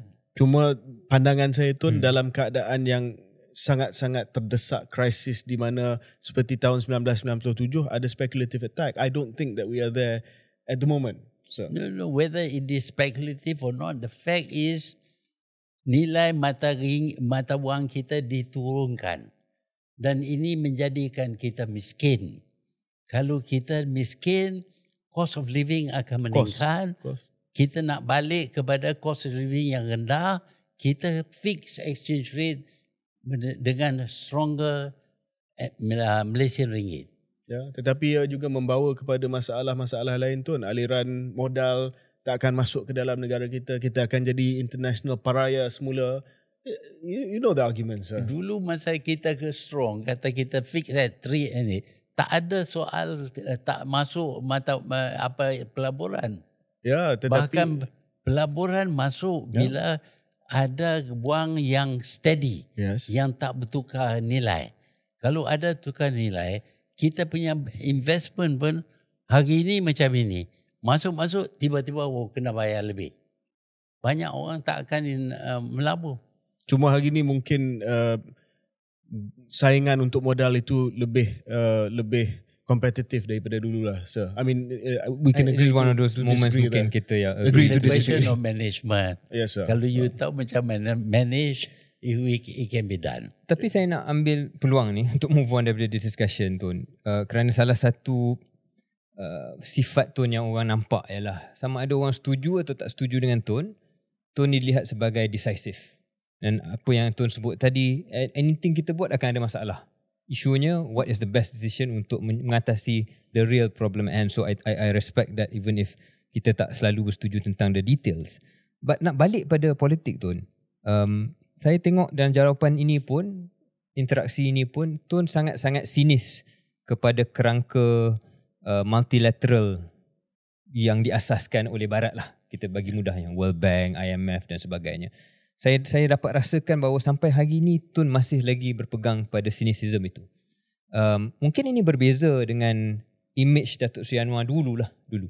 Dan saya boleh saya rasakan KJ um, mungkin apa yang dibuat oleh PMX hari ini pun Datuk Seri Anwar hari ini pun adalah untuk membuktikan bahawa dia tidak lagi seperti mana yang digambarkan sebelum ini pro IMF, pro Amerika dan sebagainya itu yang selalu digambarkan kan. So Tun balik pada lewat 90-an perbezaan pandangan antara Tun dan Datuk Seri Anwar ini adakah Tun menganggap bahawa itu hanya perbezaan pandangan yang mungkin Tun rasa apa yang dia buat tu tak betul ataupun Tun rasa beliau sendiri pada saat itu tidak mementingkan mungkin kalau gunakan istilah kedaulatan negara seperti mana Tun rasakan. Hmm. Tun Kalau kita lihat Datuk Seri Anwar, apabila dia tidak jadi Perdana Menteri, pendiriannya berbeza. Oh itu nak revise, itu nak reform ini. Bila jadi Perdana Menteri, menjadi lebih buruk daripada orang yang dan dia nak reform dulu. Sekarang ini, kalau menentang, dia bagi amaran. Kalau tuduh dia ada kaitan dengan Israel, dia akan ambil tindakan kita tak tahulah apa tindakan tapi kita lihat ada orang yang boleh lim- 47 kes buang dan bebas ada orang satu kes kena sebat dua kali itu bezanya dulu dia oh very liberal kita mesti bebas bercakap So, begitu. macam mana Tun boleh cakap macam tu? Itu keputusan mahkamah tu, Tun. keputusan mahkamah ke tak putus- keputusan mahkamah hakikatnya dia berlaku di zaman Anwar. Saya yakin di zaman lain tak tak berlaku. Dulu pun saya dapati uh, ni apa nama orang yang curi 47 kes ada boleh lepas. Hmm. Itu ialah mahkamah lah. Hmm. Tapi bukan mahkamah dia AG, AG Ya, lepas. Jadi benda ini berlaku di zaman Anwar. Hmm. Jadi kit, seperti mana orang salahkan saya apa juga berlaku dalam negara masa saya jadi Perdana Menteri, kita salahkan Anwar apabila yang berlaku di masa dia jadi Perdana Menteri. Kerana dia bercakap dulu lain, sekarang lain. Saya konsisten. Dulu masa jadi Perdana Menteri, same stand. Tak jadi Perdana Menteri pun same stand. Tak ada berbeza. So, Datuk Seri Anwar Ibrahim wujud sebagai orang politik sebab Tun Dr. Mahathir. Yalah pada masa itu nampak dia warak baik. Jadi saya bagi peluang kat dia. Dalam buku um, A Doctor in the House, muka surat 409 menceritakan soal Anwar Ibrahim. Tuan tulis, he appeared to be all things to all people. What do you mean? Ya kalau dia cakap dengan orang Arab, dia bunyi warak. Dia cakap dengan orang uh, Amerika, oh dia bersetuju dengan liberal itu ini. Dia masuk dalam apa LI ni pun pun dia terlibat. Jadi dia bercakap dengan siapa pun dia, sesuai dengan orang itu. Dan waktu dia jadi anak kesayangan Tun dalam AMNO, Tun tak pernah tegur dia. Pasal apa you ni boleh sat macam ni, sat macam tu, sat Ya macam ni. bila saya ambil dia masuk dalam AMNO pada masa itu dia dilihat sebagai orang yang uh, kuat pegangan agama dan kita harap dia dapat uh, inject dia punya uh, knowledge itu dalam AMNO supaya AMNO juga nampak berpegang kuat kepada agama. Tetapi apabila dia uh, uh, masuk dalam bidang lain dah jadi Perdana Menteri, benda yang kita harap dia akan urus berlaku yang yang tak seperti Sebaliknya. sebaliknya. Tak seperti dia janji. Tun, um, dengan penuh penghormatan sebab saya sebagai anak anda. Tun kata tadi tak konsisten Datuk Seri Anwar. Tun, tapi itu juga salah satu kritikan orang tentang Tun. Um, Tun pernah kata bahawa DAP ni tak elok lah. Tapi bila nak menang kalahkan Barisan Nasional dan Datuk Najib pada 2018, DAP was okay. Dan Tun boleh berbaik. Malah Tun petition untuk pembebasan Datuk Seri Anwar selepas Tun jadi Perdana Menteri selepas 2018. Dan Tun nak bagi dia jadi Perdana Menteri. Dan tu nak bagi dia jadi Perdana Menteri. Although that one kita boleh revise pada tengok balik. Um, maksud saya lah, eh, itu soal DAP, soal PKR. Dengan PAS pun Tun ada ketika Tun menganggap PAS ni bukan parti yang bagus untuk Malaysia. Tapi sekarang Tun boleh bersama dengan mereka. Jadi SG4. ha. oh, sebenarnya Tun kata Tun konsisten. Tapi dalam hubungan Tun dengan parti-parti politik dan individu-individu politik, dia seolah-olah bergantung pada keadaan juga. So how do you explain that sir? With all respect. kita tentukan matlamat. Hmm. Kita nak capai sesuatu matlamat. Apabila kita berjuang, the enemy of your enemy is your friend. kita nak guna DAP umpamanya nak dapat majoriti.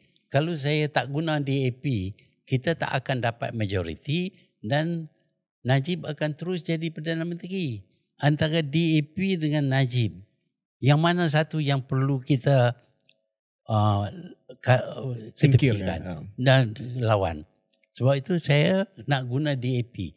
Dan saya sedar DAP juga nak guna saya pasal DAP juga mempunyai matlamat yang sama nak jatuhkan. Jadi kita guna itu. Bila kita nak buat sesuatu, janganlah kita kata oh ini kawan kita. Walaupun dia curi duit tapi dia kawan kita. Tak, saya tak macam itu. Saya tengok matlamat dan untuk mencapai matlamat itu apa strateginya. Ha, Strategi penting. Kalau kita tak tahu strategi, kita tak boleh berjaya. Kita kena tahu dalam keadaan ini ini perlu dibuat. Dalam keadaan ini kita tukar. Jadi pada satu masa saya perlu dapat DAP untuk jatuhkan Najib. Sekarang ini kita ada masalah dan saya dapati bahawa tak ada pilihan lain melainkan bekerjasama dengan PAS. Saya bekerjasama. Matlamat mereka juga sama. So, apa yang Tun describe tadi tu, kalau dilihat dari segi political philosophy yang cynical, can be construed as Machiavellian. Matlamat menghalalkan cara. Sebab Tun kata matlamat tu, okay, kita nak jatuhkan orang ni dan kita kerjasama dengan dia ni lah. Matlamat menghalalkan cara kita buat. Ya, to a certain extent, you kena pegang kepada pendapat itu. Memang pun kalau kita nak capai sesuatu, kalau kita terikat dengan ikatan kita yang lama, kita tak akan berjaya. Sebab itu kita fikir, ah, saya nak kelar, jatuhkan AMNO, parti saya dulu. Kenapa? Pasal AMNO sudah jauh lari daripada perjuangan AMNO. Uh, dipimpin oleh Najib. Untuk itu saya keluar daripada AMNO. Hmm. Saya tak nak jadi ahli AMNO. Saya rasa um, kita semua terkedu sekejap sebab Tuan telah menceritakan realiti politik yang orang selalu berbisik tapi jarang nak sebut No, depan-depan. ini Tun telah mengakui Realism. ini, ini real politik lah. This is what it is to be a, a politician, I suppose. Tun, balik kepada isu Datuk Seri Anwar ni dan uh, tahun 2018. Adakah daripada awal lagi memang niat Tun untuk bagi dia jadi Perdana Menteri? Itu janji saya. Saya akan tunai janji. Okay. Apabila saya bersama dengan DAP Amanah dan uh, Keadilan, mereka pilih saya sebagai calon untuk jadi Perdana Menteri. Tetapi mereka juga tentukan saya jadi Perdana Menteri untuk memberi peluang kepada AMNO eh, kepada Anwar jadi Perdana Menteri. Dan saya terima. Kalau saya tak terima, saya tak akan dapat berjaya, menjayakan parti lawan. Hmm. Jadi saya terima saya jadi calon Perdana Menteri dengan syarat bahawa saya jadi Perdana Menteri buat sekian lama, lepas itu diserah kepada Anwar. Dan saya nak tunaikan janji saya pegang. Tetapi apa yang berlaku ialah kerana Sheraton punya move ni uh, parti uh, kerajaan iaitu Pakatan Harapan sudah hilang kedudukan. Kalau saya bagi kepada Anwar pun dia tak boleh jadi tip, tip, uh, Perdana Menteri pasal parti itu dah kalah. Dah hilang majoriti. Dah hilang majoriti. Ya. Ha. Tapi memang perancangan Tun dan niat Tun, Ya, ya, ya. you were going to give it to him. Ya saya janji, saya tunai janji. Dan bila Tun dalam hati Tun lah, bila Tun nak bagi kat Anwar masa tu? Kerana pada mereka dua tahun yang selalu Ya. sebut dua tahun. saya dua tahun. nak bagi kepada Anwar sebelum saya dapat memberi parti saya tolak saya. Hmm. uh, lost confidence in me. Bila dia lose confidence in me, tindakan saya, saya kena letak jawatan lah. Saya letaklah jawatan. Tapi di waktu itu juga, saya dapati Pakatan Harapan akan kalah kerana Azmin dengan bersama dengan Bersatu akan menjatuhkan Pakatan Harapan. Jadi dia dia jatuh ke Pakatan Harapan kalaupun saya angkat Anwar jadi Perdana Menteri, dia tak akan jadi Perdana Menteri. Tuan um, Tuan dah jelaskan tapi saya terpaksa tanya sekali lagi untuk pendengar melihat bagaimana respon Tuan apabila dikritik Tuan mungkin opportunistik bertukar pendirian selalu bergantung kepada matlamat pada ketika itu. Adakah Tuan terima kritikan itu? Tak, tak, tak, tak betul. Saya punya matlamat satu saja. Saya nak berjuang untuk kebaikan orang Melayu. Hmm. Apa juga yang perlu dilakukan, saya Tuan lakukan. akan buat. Okey. Balik kepada peristiwa uh, Sheraton tuan uh, Tun. Kenapa Tun tidak memilih untuk menjadi Perdana Menteri kepada jajaran baru tu? Saya tak boleh kerjasama dengan Najib. Saya pasal masa tu dia belum masuk jail. Ya, Dia tak- masih ketua AMNO. ya. Ya, Kalau kalau no, saya, bukan dia. Zahid masa tu Presiden UMNO. Najib dah letak jawatan. Yalah Zahid daripada tapi orang di belakang Zahid pada masa tu masih lagi Najib. Ya. Dia orang yang berpengaruh dalam AMNO. Hmm. Zahid pada masa itu name only. Ya. Ha, lepas itu bila Najib masuk dalam dia jadilah. Tapi sebelum itu Tapi uh, adakah Tun tak boleh uh, membuat pendekatan sama seperti Tan Sri Mahyudin which is kerja sama dengan AMNO tapi Zahid tidak ada dalam kabinet, Najib pun tak ada dalam kabinet. saya, saya tak boleh kerjasama pada masa itu AMNO masih dipeng, di, dipengaruhi oleh Najib. Hmm. Tun uh, kita dah sebut nama yang kebetulan next yang saya nak tanya uh, Tun iaitu um, Datuk Seri Muhammad Najib Tun Abdul Razak. Um, Tun hubungan Tun dengan uh, Tun Abdullah Badawi, Pak Lah Hmm. uh, melalui satu peristiwa yang sukar sehingga Tun uh, biasa menyerang saya, Ini panggil ya. saya uh, budak tingkat empat. Jenama tu lekat tuan sampai hari ni. So kalau boleh tuan nanti cuci lah. um, tapi kita bincang yang itu kemudian lah.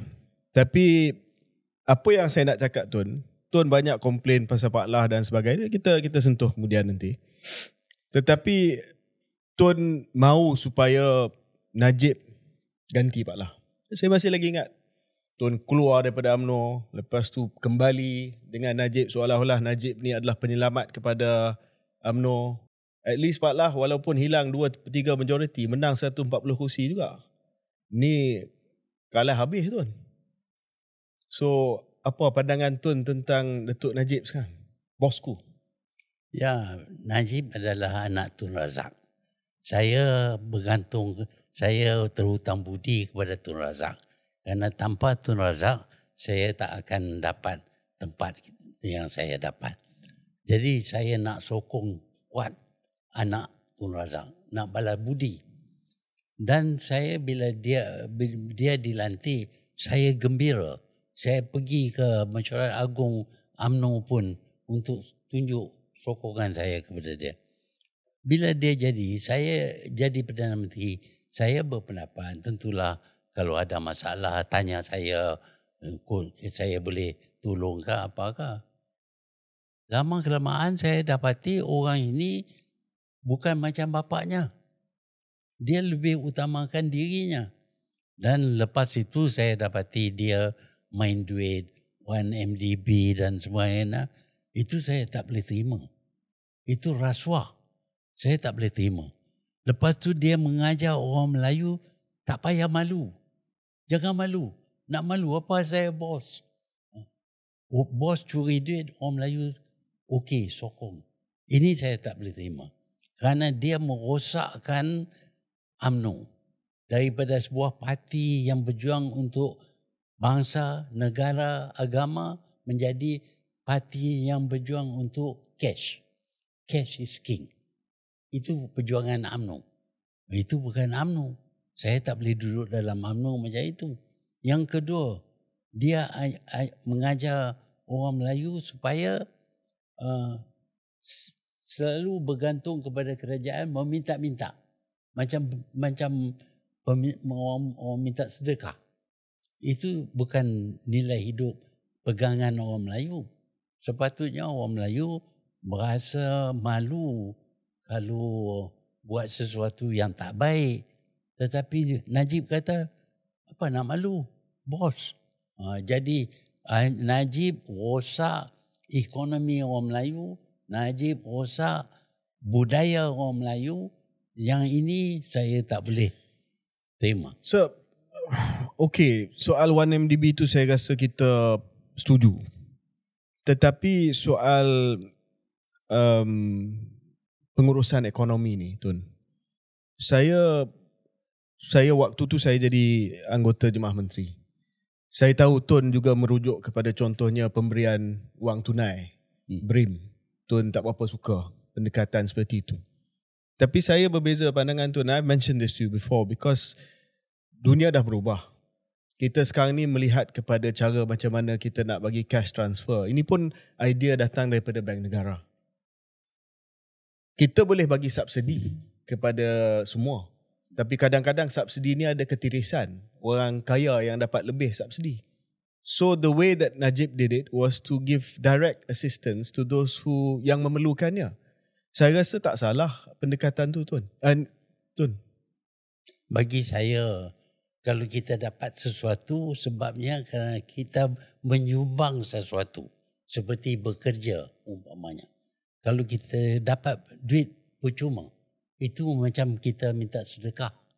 Dan orang yang bergantung kepada duit percuma akan jadi lemah. Dia akan terhutang budi kepada orang yang yang memberi duit. Dan dia tak lagi menilai orang yang memberi duit kepada dia. Sama ada orang itu baik ataupun tidak. Yang dia nampak oh aku dapat duit. Tak apalah dia curi duit. Bukan aku yang curi dia yang curi. Duit yang aku terima itu dia bagi bukan aku curi. Jadi sikap yang semacam ini di diwujudkan uh, oleh Najib.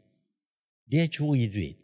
Banyak duit. Berbilion-bilion Tak, Tuan kena distinguish between 1MDB dengan uh, BRIM contohnya No, pemberian BRIM. it's the same. It's the same. No sir, that, that's, Ya, that's tax dollars.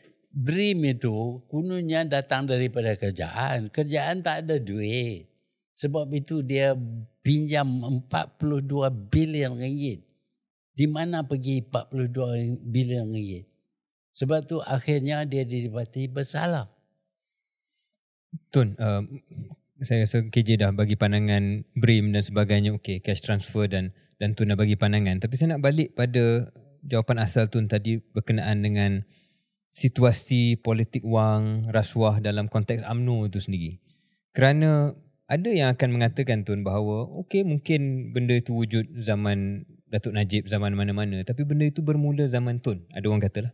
Maknanya budaya dalam AMNO ni Hari ni pun pemimpin-pemimpin UMNO akan katakan bahawa it all started during your time sir. Ya. You Saya- cried sir. At Bukan Perhimpunan Agung saya UMNO. bagi. Tapi Tuan, Anwar bagi. Masa saya jadi Perdana Menteri, Anwar jadi timbalan Perdana Menteri. Pada masa itu dia mula bagi duit. Dia saya dapati umpamanya Zahid menjadi uh, ketua pemuda. Dia membuat laporan kepada saya dia ada 240 million ringgit. Eh saya tanya Zahid, eh mana dapat duit banyak ni? Oh saya peniaga itu ini. Saya tak ada buk- bukti lain, saya terima sajalah. Tetapi apa yang berlaku ialah Anwar tak sendiri ambil duit. Dia bagi orang dia kutip duit. Dan dia ada akses kepada duit itu. Tapi Tun adakah Tun at least ambil tanggungjawab bahawa the rot started in the 90s? Ya saya nak nak suruh saya ambil tanggungjawab boleh. Tetapi hakikatnya ialah Anwar perkenalkan apa nama ya, rasuah sebagai satu cara untuk um, mendapat populariti. Sehingga da, apa nama Ghafar Baba yang terkenal di Sabah cuma dua bahagian saja yang menamakan Ghafar Baba sebagai Pencalon. calon uh, timbalan. kenapa Tuan tak buat apa-apa pada masa tu? Tuan dah tahu dah uh, untuk apa pertandingan timbalan presiden lepas tu tim wawasan kita dengar banyak cerita envelope masuk bawah uh, ni uh, bilik hotel dan sebagainya why, why nothing Itu was done kerja pegawai, bukan kerja saya. Mereka bila nampak sesuatu tu salah, dia tak perlu tunggu sehingga Perdana Menteri kata, eh, you pergi tekan orang itulah. Tak boleh. Itu bukan kerja saya. Itu kerja polis, kerja anti-corruption. Mereka sepatutnya mengambil tindakan. Tuan saya nak balik kepada uh, Najib. Ada yang kata ada yang kata hari ni Melayu dah berpecah. DAP PH DAP tuan 95% if not more daripada pengundi Cina menyokong DAP bulat-bulat akan bagi kepada DAP dan sekutu mereka. Melayu ada yang sokong PN, ada yang sokong uh, UMNO, Barisan, ada yang sokong PH juga berpecah 3-4. Ada yang kata pemimpin Melayu yang boleh menyatukan orang Melayu sekarang selain daripada Tun mungkin adalah bosku. Apa pandangan Tun? Adalah Najib. Najib, bosku. ya, tak boleh. Dia yang memecahkan orang Melayu. Perpecahan orang Melayu ni bermula apabila Datuk On cuba buka UMNO kepada kaum lain. Itu perpecahan yang pertama, Datuk On buat IMP. Perpecahan yang kedua berlaku apabila apa nama orang yang berpelajaran agama Pas. tidak dapat tempat dalam kerajaan dan untuk itu mereka menubuhkan PAS. Itu pecahan.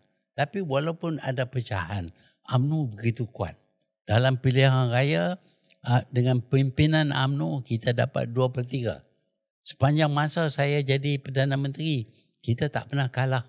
Eh, Tak pernah kurang daripada 2 per 3. Jadi masa itu UMNO masih solid Dan kerana UMNO solid, MCA, MIC dan SUPP semua sokong. Jadi kita jadi satu kerajaan yang kuat. Apabila saya letak jawatan, saya harap dasar-dasar yang menyatu padukan orang Melayu yang menjayakan negara akan diteruskan. Tetapi apabila saya letak jawatan, dasar dasar itu semua digugur. Uh, di, diutamakan uh, perkara yang lain. Gunanya tak maulah nak nampak uh, warisan uh, daripada saya. Tapi kemudian itu bila Najib jadi Perdana Menteri, dia secara terbuka kata cash is king. Itu bukan perjuangan UMNO.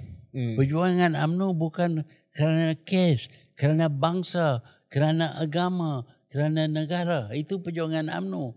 Bila you kata cash is king, bermakna bahawa rasuah itu okey. Nah, itu saya tak boleh terima. Pada masa itu, saya keluar.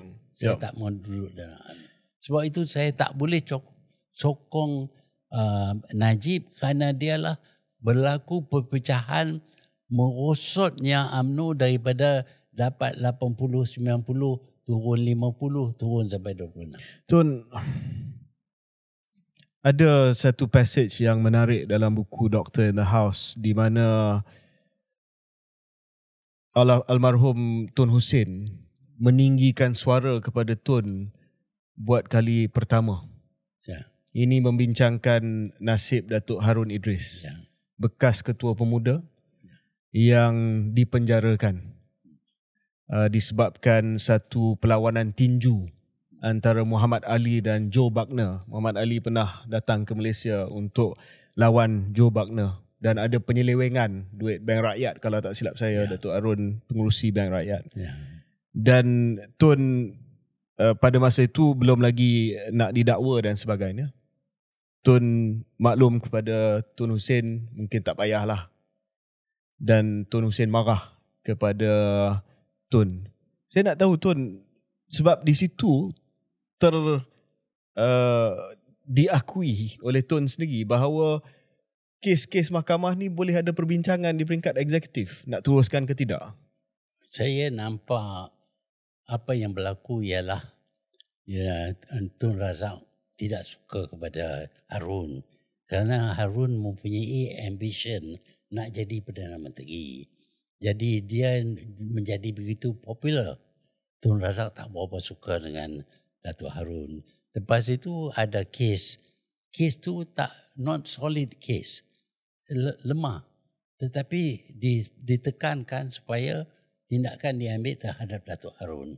Lepas itu Tun Razak meninggal, ya, Tun Hussein ambil alih. Tun Hussein lebih keras lagi. Dia nak supaya Harun ini masuk jail. Tapi saya berpendapat bahawa bagilah peluang kepada Datuk Harun explain apa yang berlaku. Betulkah dia curi duit? Saya tak nampak bukti dia curi duit. Sebab itu saya nak jumpa dengan Hussein saya jadi waktu itu saya jadi timbalan Perdana Menteri. Saya ingat saya kuatlah. Saya jumpa dengan Hussein, saya kata kita tak, tak salah ambil tindakan macam ini terhadap Harun. Oi, dia marah. Hempas file atas, atas meja. Kata, you tengok file ni. Dia Jadi saya ingat tak boleh lah. Tak boleh nak cakap macam tu. Saya give up lah. Reason saya bangkitkan uh, cerita ni Tun adalah kerana apabila Tun menjadi Perdana Menteri, Tun uh, yang di-Pertuan Agong telah berkenan untuk memberi pengampunan kepada Datuk Harun. Tetapi mesti melalui lembaga pengampunan. Dan saya tak pasti masa tu mungkin Tun ada di dalam lembaga pengampunan. Itu kes yang Tun kata lemah tapi Tun pun ingat Allahyarham Mokhtar Hashim convicted of murder sir. But also yeah. but also pardon. Adakah ada peluang untuk Datuk Seri Najib menerima pengampunan? Ya yeah, case Najib very clear. Yang dia curi duit very clear. There is enough evidence. It is tried by nine nine judges judges high court judges appeal court judges federal court same with Mokhtar Hashim Same Murder. with Mukhtar Hashim. Tapi the case of Mukhtar Hashim, kunanya ada satu orang yang mata buta, kunanya nampak dia tembak. Mana mana boleh terima macam itu? What is the the evidence? Is it very foolproof evidence? Tak ada. Cuma mereka ambil tindakan gunanya dia convince the court gunanya dia buat salah. Saya tak tak percaya Muhtar Muhtar bunuh orang. Itu is not for us untuk decide, it's for the judicial I know system. it is not but I have my opinion. Saya punya pendapat. Saya lihat apa per- perbicaraan yang diadakan sama ada kita ben- benar-benar pegang kepada bukti evidence or not. Saya dapati evidence very weak. Gunanya orang ini nampak uh, apa Mukhtar ada uh, tembak. Eh bukan orang nak pergi tembak depan-depan orang lain. Itu tak tak berlaku. Sebab itu saya berpendapat the case against Mukhtar is not, not strong. The case against Harun pun belum cukup evidence. Sebab itu saya ber, berpendapat mereka sudah di, dikenakan Mukhtar hukum bunuh. Eh, jangan orang.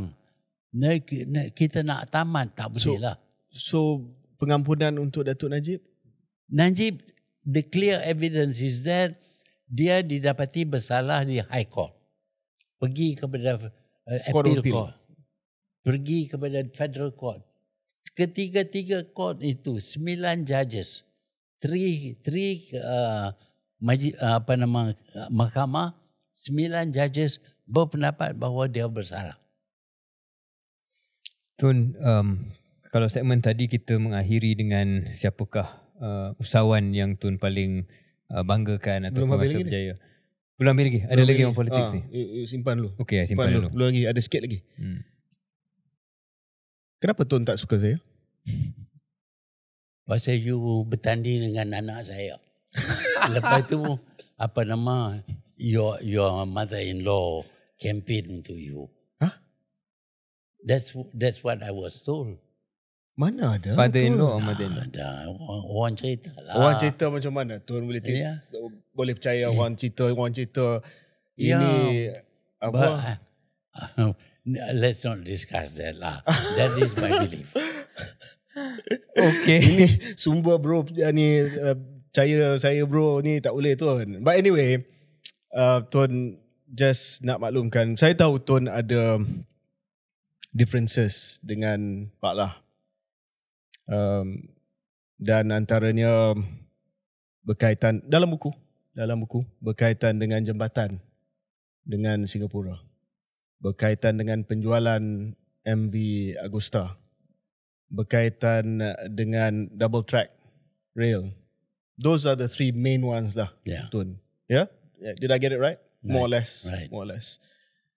Tetapi in defense of Pak Lah, as Tun pun tahu, Pak Lah sekarang ni dementia. Dia pun dah tak ingat apa-apa.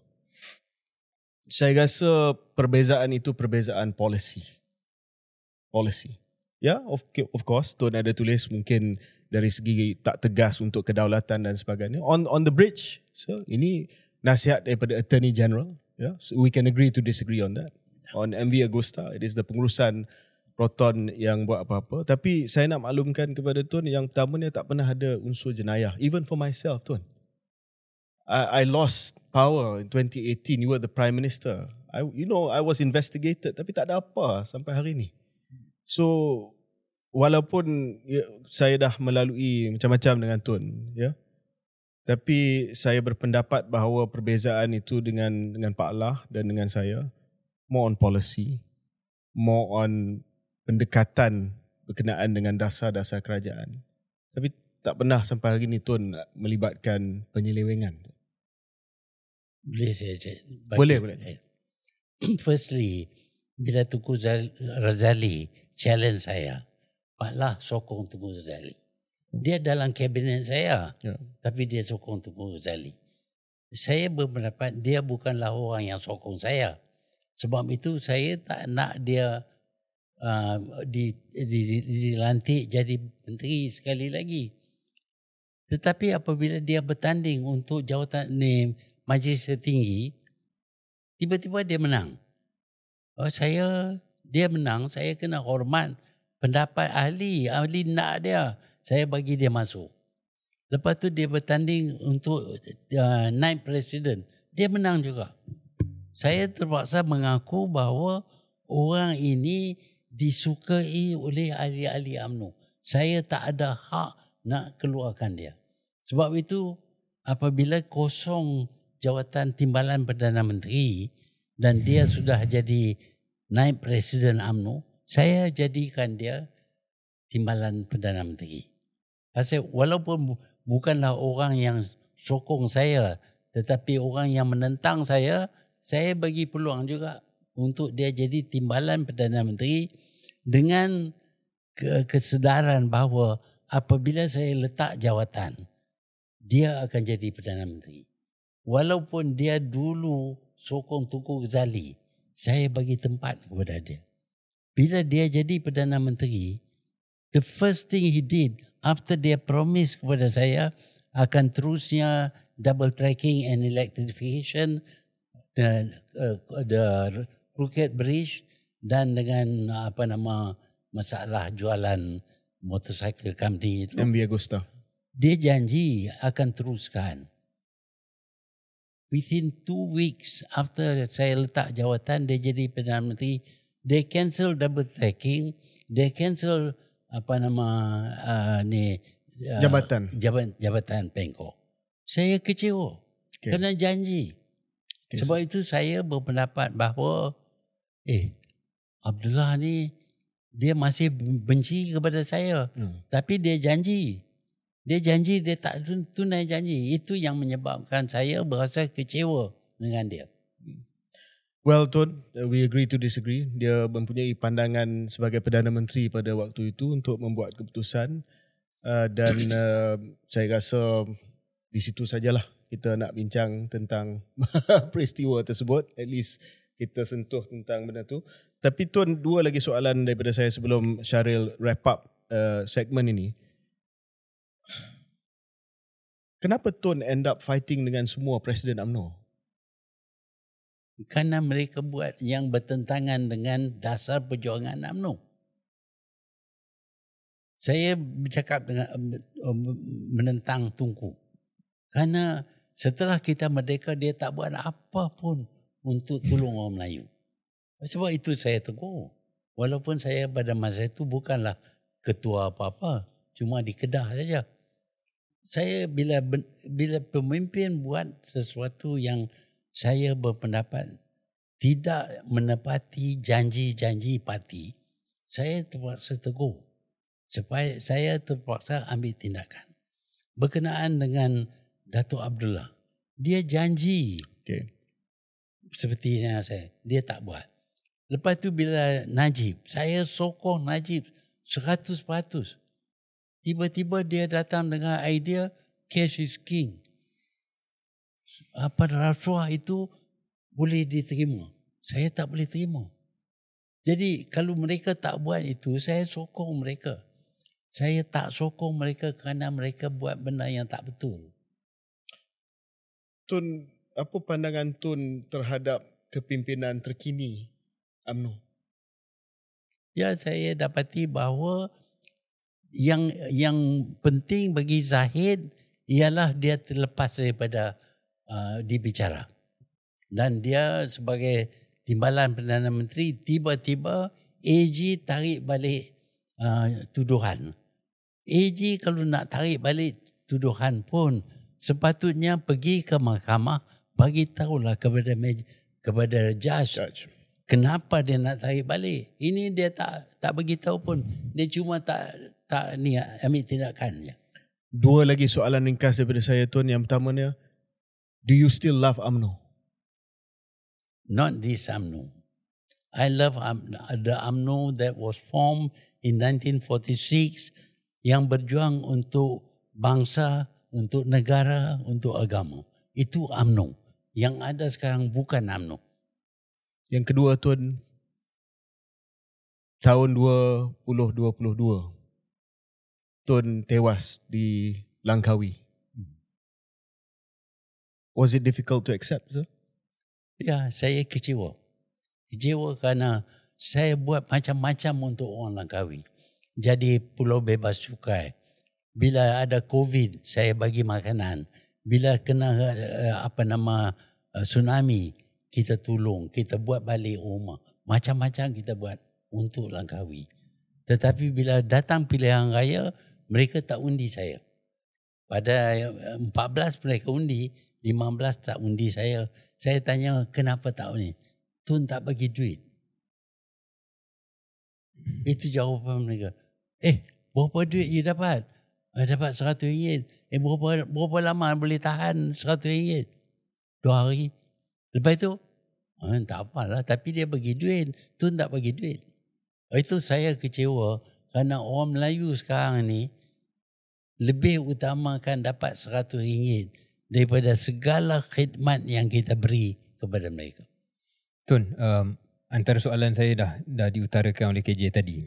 Uh, tapi untuk mengungkap segala-galanya Tun, Tun dah berumur 98 tahun. Um, Tun mempunyai pandangan yang cukup uh, banyak berkenaan dengan pemimpin-pemimpin yang Tun kecewa. Tapi Tun macam KJ bayangkan tadi, Tun tak suka dengan ramai Presiden UMNO dan sebagainya. Tapi seolah-olah Tun everybody else salah. Dan seolah-olah setiap yang mengikuti Tun itu sebelum ataupun selepas Tun tu ada satu kelemahan yang Tun rasa Tun lah yang perlu perbetulkan. Adakah ini sesuatu yang Tun rasa menjadi tanggungjawab Tun? Tun terpanggil walaupun dah usia lanjut, you still feel that Tun yang kena perbetulkan keadaan. On why? Biasanya apabila sesiapa jadi Perdana Menteri, saya bagi masa sebulan, dua bulan, tiga bulan nak tengok apa yang berlaku. Tetapi apabila saya lihat benda-benda yang dilakukan itu tidak baik untuk negara, sudah tentu tidak baik untuk orang Melayu. Kalau saya berdiam diri, bermakna saya tak bertanggungjawab. Perjuangan saya terus untuk nak tentukan bangsa saya berdiri sama tinggi, duduk sama rendah dengan bangsa-bangsa lain. Itu perjuangan saya. Apabila saya lihat orang ini lebih utamakan duit, lebih utamakan jawatan, oh itu saya tak boleh sokong lah.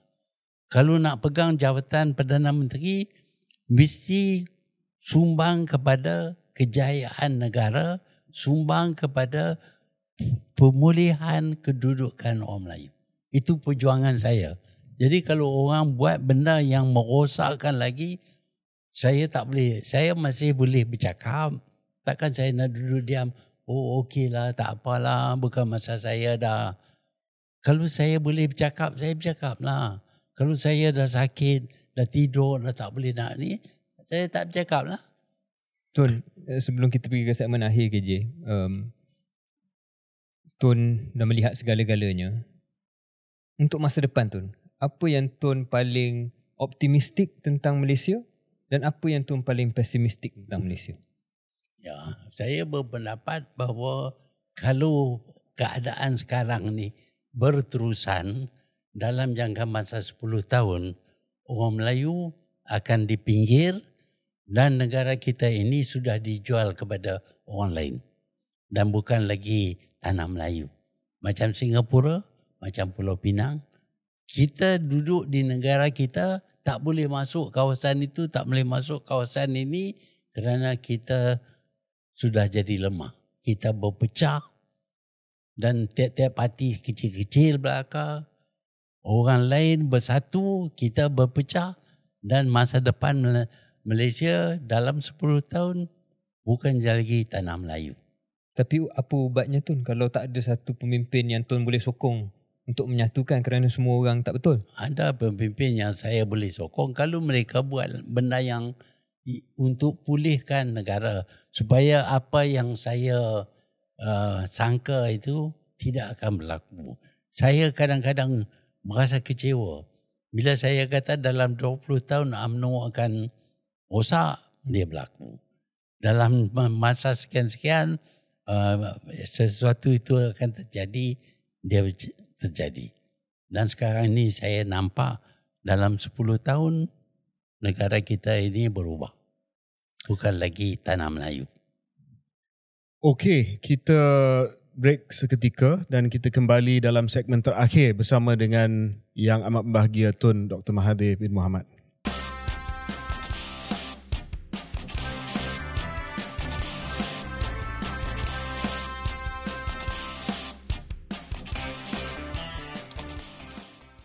Selamat kembali ke episod ke-65 Keluar Sekejap, episod khas bersama dengan yang amat bahagia Tun Dr. Mahathir bin Muhammad, Perdana Menteri Malaysia uh, dua kali uh, dan episod khas ini dibawa secara istimewa oleh Pak Mat Western. Tun, kita dah selesai bincang ekonomi, kita dah selesai bincang politik. Politik. Uh, saya dengan Tun pun dah healing dah, saya rasa. Um, I'm not sure. You're not sure? Okay, but maybe. Uh, finally. Um, Tun, let's talk about the world. And mungkin dalam segmen ini kita boleh uh, merojakkan sikit sebab whether you like it or not, sir, the world still wants to hear what you have to say about uh, Palestine. But before we go to Palestine, sir, saya nak balik kepada antara ucapan ucap pertama yang terakhir Tun bagi sebagai Perdana Menteri buat kali pertama uh, iaitu pada persidangan OIC. Saya tak pasti Tun ingat ke tidak, saya ya, ingat. saya ingat. Tahun 2003, Ya. saya ada di dalam Dewan PICC. Saya terkejut Tun waktu saya dengar ucapan Tun. Because I grew up with your speeches. Um, tetapi ucapan itu lain daripada lain. Sebab Tun sebut secara nyata berkenaan dengan bangsa Yahudi. Hmm. Saya tahu Tun cuba reverse psychology. Betapa bangsa Yahudi ni cerdik, pandai. Tetapi Tun menggunakan istilah they rule by proxy. Bangsa Yahudi ni menguasai dunia secara proxy. Dan itu yang menjadi headline yang bergema seluruh dunia yang menjadikan uh, Amerika Syarikat dan uh, juga sekutu-sekutunya marah dengan Tun kononnya George Bush tegur Tun uh, atas ucapan tersebut. Why kenapa Tun rasa perlu cakap benda itu? Adakah sesuatu yang betul bila orang putih kata Tun ni anti-Semitic, anti-Yahudi? Saya bercakap benda yang benar. Hari ini kita lihat kebenaran apa yang saya sebutkan. Kita lihat orang Israel, Yahudi membunuh 10,000 orang Palestin. Seluruh, seluruh dunia tak dapat buat apa-apa. Mereka lihat orang ini bunuh orang. Tapi apa dunia buat? Tak buat apa. Kenapa tak buat apa? Kerana orang Yahudi menguasai Amerika Syarikat.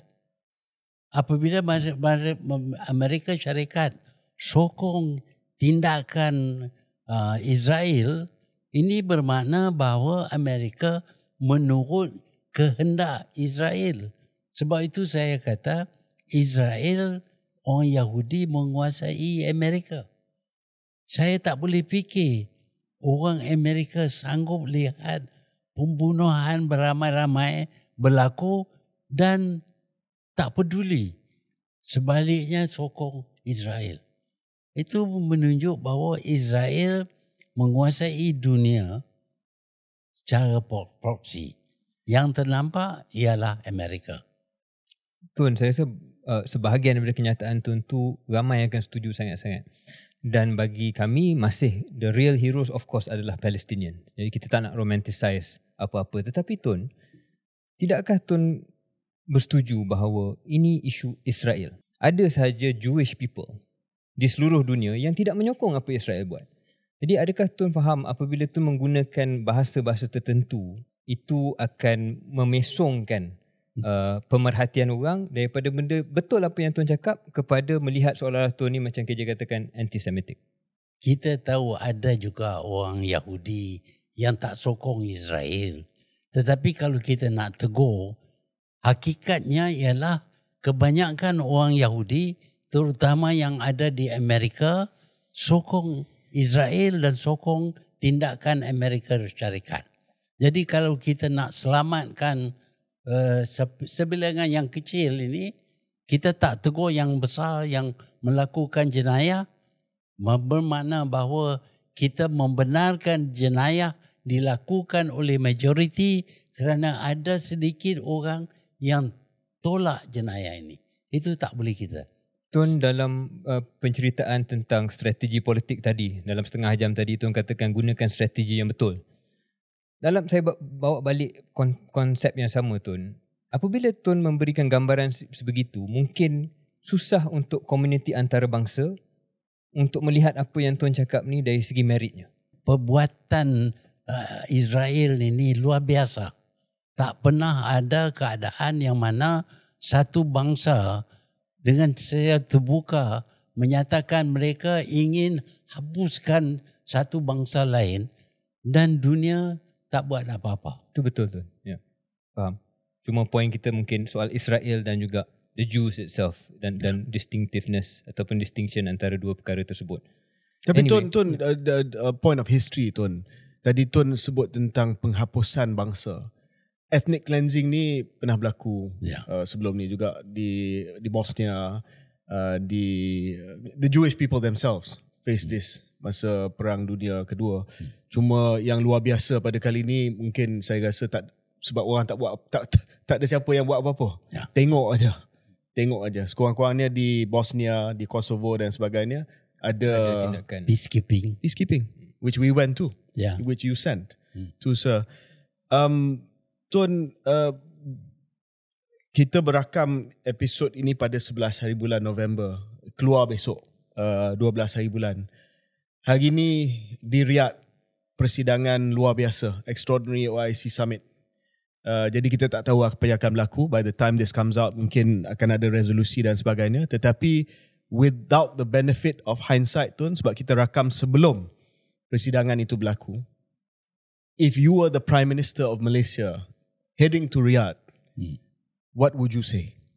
I would tell them to support Hamas, to support the Palestinian, and to take action to stop Israel from killing people. Mass murder, massacre. Ini bukan satu benda yang dihalalkan. Dia satu jenayah yang cukup besar. Dan tak ada lain keputusan yang boleh diterima daripada uh, apa nama ni apa OIC ini selain daripada mengutuk Israel dan mencari jalan untuk hentikan proses genosid yang dilakukan. tapi Tun Tun adalah pakar kepada geopolitik bila Tun kata take action what action are you expecting the OIC to take Oh banyak. OIC adakah uh, Tun mengharapkan OIC menghantar pasukan tentera adakah OIC uh, Tun mengharapkan OIC buat sekatan ekonomi sekatan terhadap uh, bekalan minyak sebagai contoh what is the action yang Tun nak melihat Di Bosnia kita minta United Nation benar kita ada peacekeepers. Tetapi di di Palestin tak ada peacekeepers. Tak ada orang yang nak tah, nak lindung orang Palestin.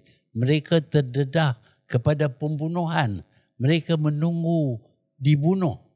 Itu anak kecil dalam dalam apa nui pun dia dia bunuh. Apa jenis manusia ni? Ha? Bolehkah dunia tengok? Saya I have lost faith in humanity. yes Tak ada lagi. same Humanity kata kita kena bertamadun, civilized. Civilized apa orang kena bunuh? Kita tengok itu je. Oh dah pasal Israel punya security. Kalau dia hilang kuningnya hilang 1400, dia bunuh 10,000 orang. Tembak orang mati. Tem, rumah runtuh penuh kanak-kanak terlekat dalam di bawah rubble. Apa jenis manusia ini yang sanggup berbuat demikian?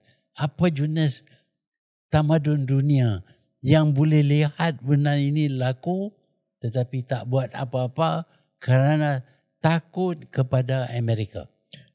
are you happy with the leadership of the Islamic world sir I will not, I will not say yes or no. That's the first time you've uh, stood on the fence today. Ya, saya harap mereka bertindak lah. Tak boleh ke apa-apa. Dulu bila ada masalah, mereka potong supply of oil. Hmm. Hmm. Buat OPEC. Ha? Ada juga tindakan. Mereka boleh stop the oil supply. Apa jadi kepada ni? Ha? Tapi mereka terus jual minyak, ya, dagangan semua. Cuma dia punya internal uh, safety aja. Hmm. Uh, orang lain, uh, orang Palestin kena bunuh, uh, okey lah dia orang Palestin, dia kena bunuh lah. Tun, did you ever imagine in your lifetime you would see so many Islamic countries normalize relations with Israel? I didn't expect this to happen, but we all It has know it happened. has happened. Tun uh, masih lagi berkaitan dengan hubungan antara bangsa dan nak berkaitkan dengan worldview Tun. I sense Tun, you never explicitly said said this or wrote about this. I sense Tun that apart from being a nationalist, you are, and this part of it is quite well documented, you were anti-colonialist. You didn't like subjugation. Dan perkara ini telah menjadi tema yang konsisten. Uh, apabila Tun jadi Perdana Menteri, you call for the reform of the United Nations, the Bretton Woods Institution. Tun rasa kita masih lagi mengikut rentak orang putih. Saya sedih kerana kita masih lagi Eurocentric daripada segi uh, mengikut kehendak orang orang putih. Uh, mereka membuat banyak benda yang unfair, unjust dan sebagainya. Tetapi kita nak berbaik dengan mereka. Kenapa? Sebaliknya kita perlu pegang kepada kebenaran, kepada justice, kepada what is right, humanitarian uh, beliefs. Kita pegang kepada itu. Dan kalau sesiapa sama ada dia putih, hitam, biru, kalau dia pecah uh, uh, nilai moral kita, kita mesti tegur. Walaupun kita kecil, tak boleh buat apa-apa. Tetapi kita mesti suarakan. Itulah yang kita lakukan. Uh, supaya dunia disedarkan tentang kesalahan yang dilakukan walaupun dianya dilakukan oleh orang yang kuat. Tun, saya ada satu lagi soalan berkenaan dengan uh, uh, geopolitik sebelum kita balik kepada Palestine sebab saya nak tamatkan segmen ni dengan Palestine Syaril kalau boleh. Tun pada tahun 1981 melancarkan dasar pandang ke timur, Look East Policy. Um, my late father was posted in Tokyo at that point in time. Saya membesar di Tokyo, Mukris pun berada di Sophia University pada masa itu. Um, but Look East now, uh, berbanding dengan 80-an Tun, is not Japan, is China. Adakah Tun rasa China akan menjadi kuasa yang boleh uh, bertanding at the same level dengan Amerika Syarikat? Pada masa kita lancar Look East Policy, uh, China masih lagi mundur. Third world country, tak ada kebolehan. Tetapi bila kita look east, kita tak kata look at Japan. Hmm. Kita tak kata look at uh, Korea. Korea. Kita kata look east. Apa yang ada di east yang boleh kita tiru, kita tirulah. Dan waktu itu yang patut kita tiru ialah Japan, Korea dan juga Taiwan. Tetapi sekarang ini kita dapat jelas kebolehan China sudah uh, sudah begitu tinggi. Dan kalau kita boleh belajar daripada China, itu juga sebagai bahagian daripada east. Kita tak kira bangsa, kita nak dapat ilmu, kita nak dapat work ethics, moral quality orang. Ya, um, adakah dengan sifat dan semangat anti-kolonial Tun tu membuatkan Tun lebih gemar kalau Malaysia boleh bukan hanya tiru tetapi dari segi hubungan geopolitiknya lebih dekat dengan China sebagai pengimbang kepada kuasa barat. Saya memang pun tak suka melihat satu bangsa menindas bangsa lain. Saya duduk hidup di lahir di zaman kita dijajah oleh British. Lepas itu dijajah oleh Jepun. Hmm. Lepas itu dijajah oleh Thailand pun. Hmm. Uh, di Kedah, Kelantan, Terengganu uh, dengan Perlis kita dijajah oleh Thailand. Kita berasa terhina, dipandang rendah oleh orang ini sama. Kenapa? Kerana kebolehan kita, hak kita sama dengan mereka. Jadi sebab itu saya tolak konsep kolonialism. Tak peduli siapa, hmm. tapi jangan ada kol- kolonialism. Kita kena dapat uh, pandangan orang. Kalau dia nak macam Sabah Sarawak, kita ada uh, apa nama uh, Scoreboard Commission Hmm. nak tentukan pendirian mereka baru kita cantum. Itu hak mereka dan kita hormati. Sebaliknya kita dapati bila Israel ditubuh tanpa bertanya kepada orang Palestin Ya. bersetuju atau tidak. Tak ada pungutan suara. Okay, je saya tahu kita nak akhir dengan Palestin tapi saya nak sebut um, apa saja pandangan orang tentang Tun Mahathir. Uh, beliau adalah individu singularly the most important individual I think sir you to have put Malaysia on the map and given us the self-confidence and self-belief. And for that I thank you. Sir, you were friends with Arafat. He passed away a year after you resigned. Uh, 2004, Arafat passed away. Beramai yang tak tahu, dia ingat Tun Mahathir disegani di dunia Islam hanya kerana kelantangan suara. But I'm aware, sir, and I'm not sure we are supposed to mention this, but we did a lot of covert assistance to the PLO during your time. Um, termasuklah uh, bantuan-bantuan untuk mereka lawan dengan uh, Israel pada waktu itu. Do you think it was difficult for Arafat to accept the Oslo two-state? Um, I- I- I'm, I'm, saya tak pasti Tun dapat berbincang dengan Arafat tentang perkara ini ataupun tidak. Tetapi it was a great concession on his part as the great PLO fighter to say saya terima Kewujudan Israel. Israel.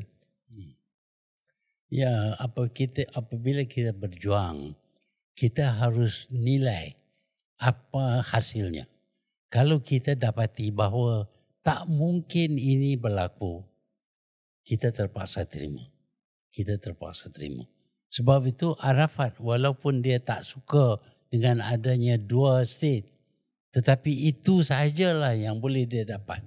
Itu hasil perjuangannya. Sebab itu dia bersetuju supaya diadakan the two state uh, solution. Tetapi malangnya Israel tidak Hmm. tunaikan janji mereka. Mereka tidak nak two state walaupun mereka Hmm. uh, masa itu Yitzhak Yitzhak Rabin, Rabin and Shimon Peres. bersetuju tapi Netanyahu tak bersetuju. Ya. Se- sebab itu bagi Netanyahu lebih baik kalau mereka boleh bunuh semua orang Palestin supaya tidak ada orang Palestin di dunia ini maka itu is the final solution. Dia ambil ini daripada Nazi Germany. Dalam masa Nazi Germany the final solution is to kill all the Jews. Dan dia ambil pandangan itu sekarang ni the final solution is to kill all Palestinians. Tun, uh, adakah Hamas, Hamas, satu kumpulan militan? Ataupun adakah mereka pejuang kemerdekaan untuk negara Palestin? Sebelum ada Israel, ada Hamas. Tak ada. Tak ada. Hamas wujud kerana ditubuh Israel. Dan Israel itu adalah tanah milik Hamas sebagai Palestinian. Ya. Dia nak rebut balik. Dia buat secara baik tak boleh. Rundingan tak boleh. Dia guna kekerasan. Kerana dia tujuannya nak dapat balik tanah milik mereka yang disamun daripada mereka, yang dirampas daripada mereka. Itu tindakan mereka mungkin dinampak sebagai ternampak sebagai ganas, ganas. Tetapi keganasan Israel jauh lebih teruk daripada keganasan Hamas. Ya. Tun, soalan terakhir saya uh, on Palestine ni macam mana peristiwa hari ni akan tamat? Where is the end game here now? Adakah end game dia kita balik kepada two state solution yang tak berapa memuaskan itu? Adakah end game dia dunia melihat Netanyahu bunuh habis penduduk di Gaza dan sebahagian besar menjadi pelarian sekali lagi? What is the end game here? Kalau kita manusia yang bertamadun, civilized people, jangan bunuh orang. Negotiate. Go to a court of law. Kita pergi kepada court of law bila kita ada dispute dengan Indonesia, kita ada dispute dengan Singapore, we go to a court of law. Tetapi cara Israel ialah bunuh. Bunuh orang-orang. Itu cara dia. Tak pun bagi tempat nak makan, nak, nak hidup pun tak boleh. Kanak-kanak dalam dui pun dibunuh. Tun, um, itu adalah the end game yang atau the end solution yang ideal. Tapi apa yang KJ tanyakan is what do you think will happen? Because I don't think that scenario is going to happen. Israel is not a normal country. It's an evil Zionist yeah. regime. I think that what Israel w- w- want to do akhirnya ialah seboleh-bolehnya akan hapuskan bangsa Palestin. Itu uh, tujuan Netanyahu. Dia kata akan betul berubah corak politik di Middle East.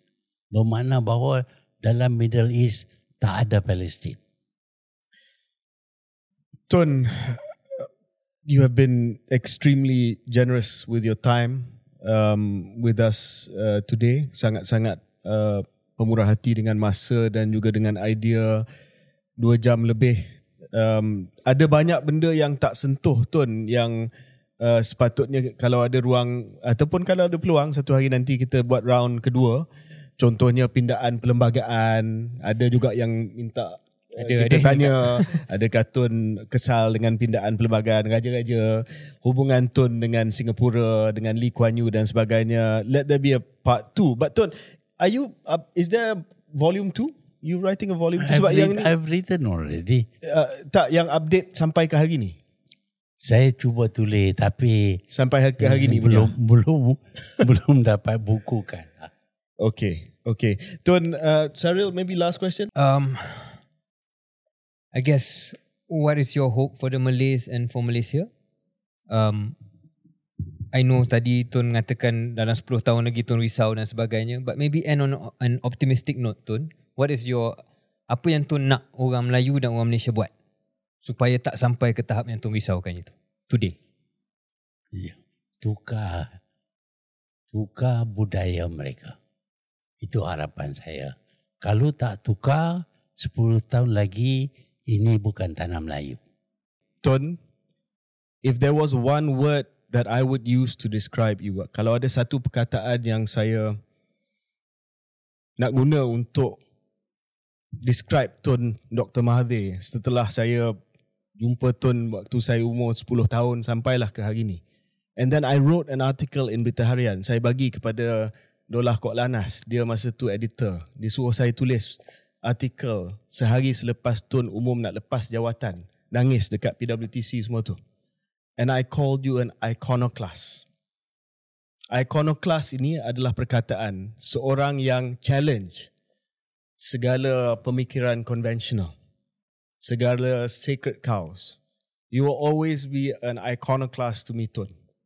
Sebab Tun tidak puas hati dengan apa yang Tun melihat. All the established norms, all the sacred cows, all the cherished sacred institutions, kalau tak betul, you will challenge it. And for that, you will always be my iconoclast. Thank you very much. Thank Terima you so kasih much, yeah. kepada yang amat bahagia Tun Dr. Mahathir bin Mohamad, Perdana Menteri Malaysia yang keempat dan Perdana Menteri Malaysia yang ketujuh dan negarawan ulung iconoclast and a global spokesperson for the Muslim world and a global spokesperson for justice. For the oppressed and for justice. Thank you, sir. Thank you. Terima.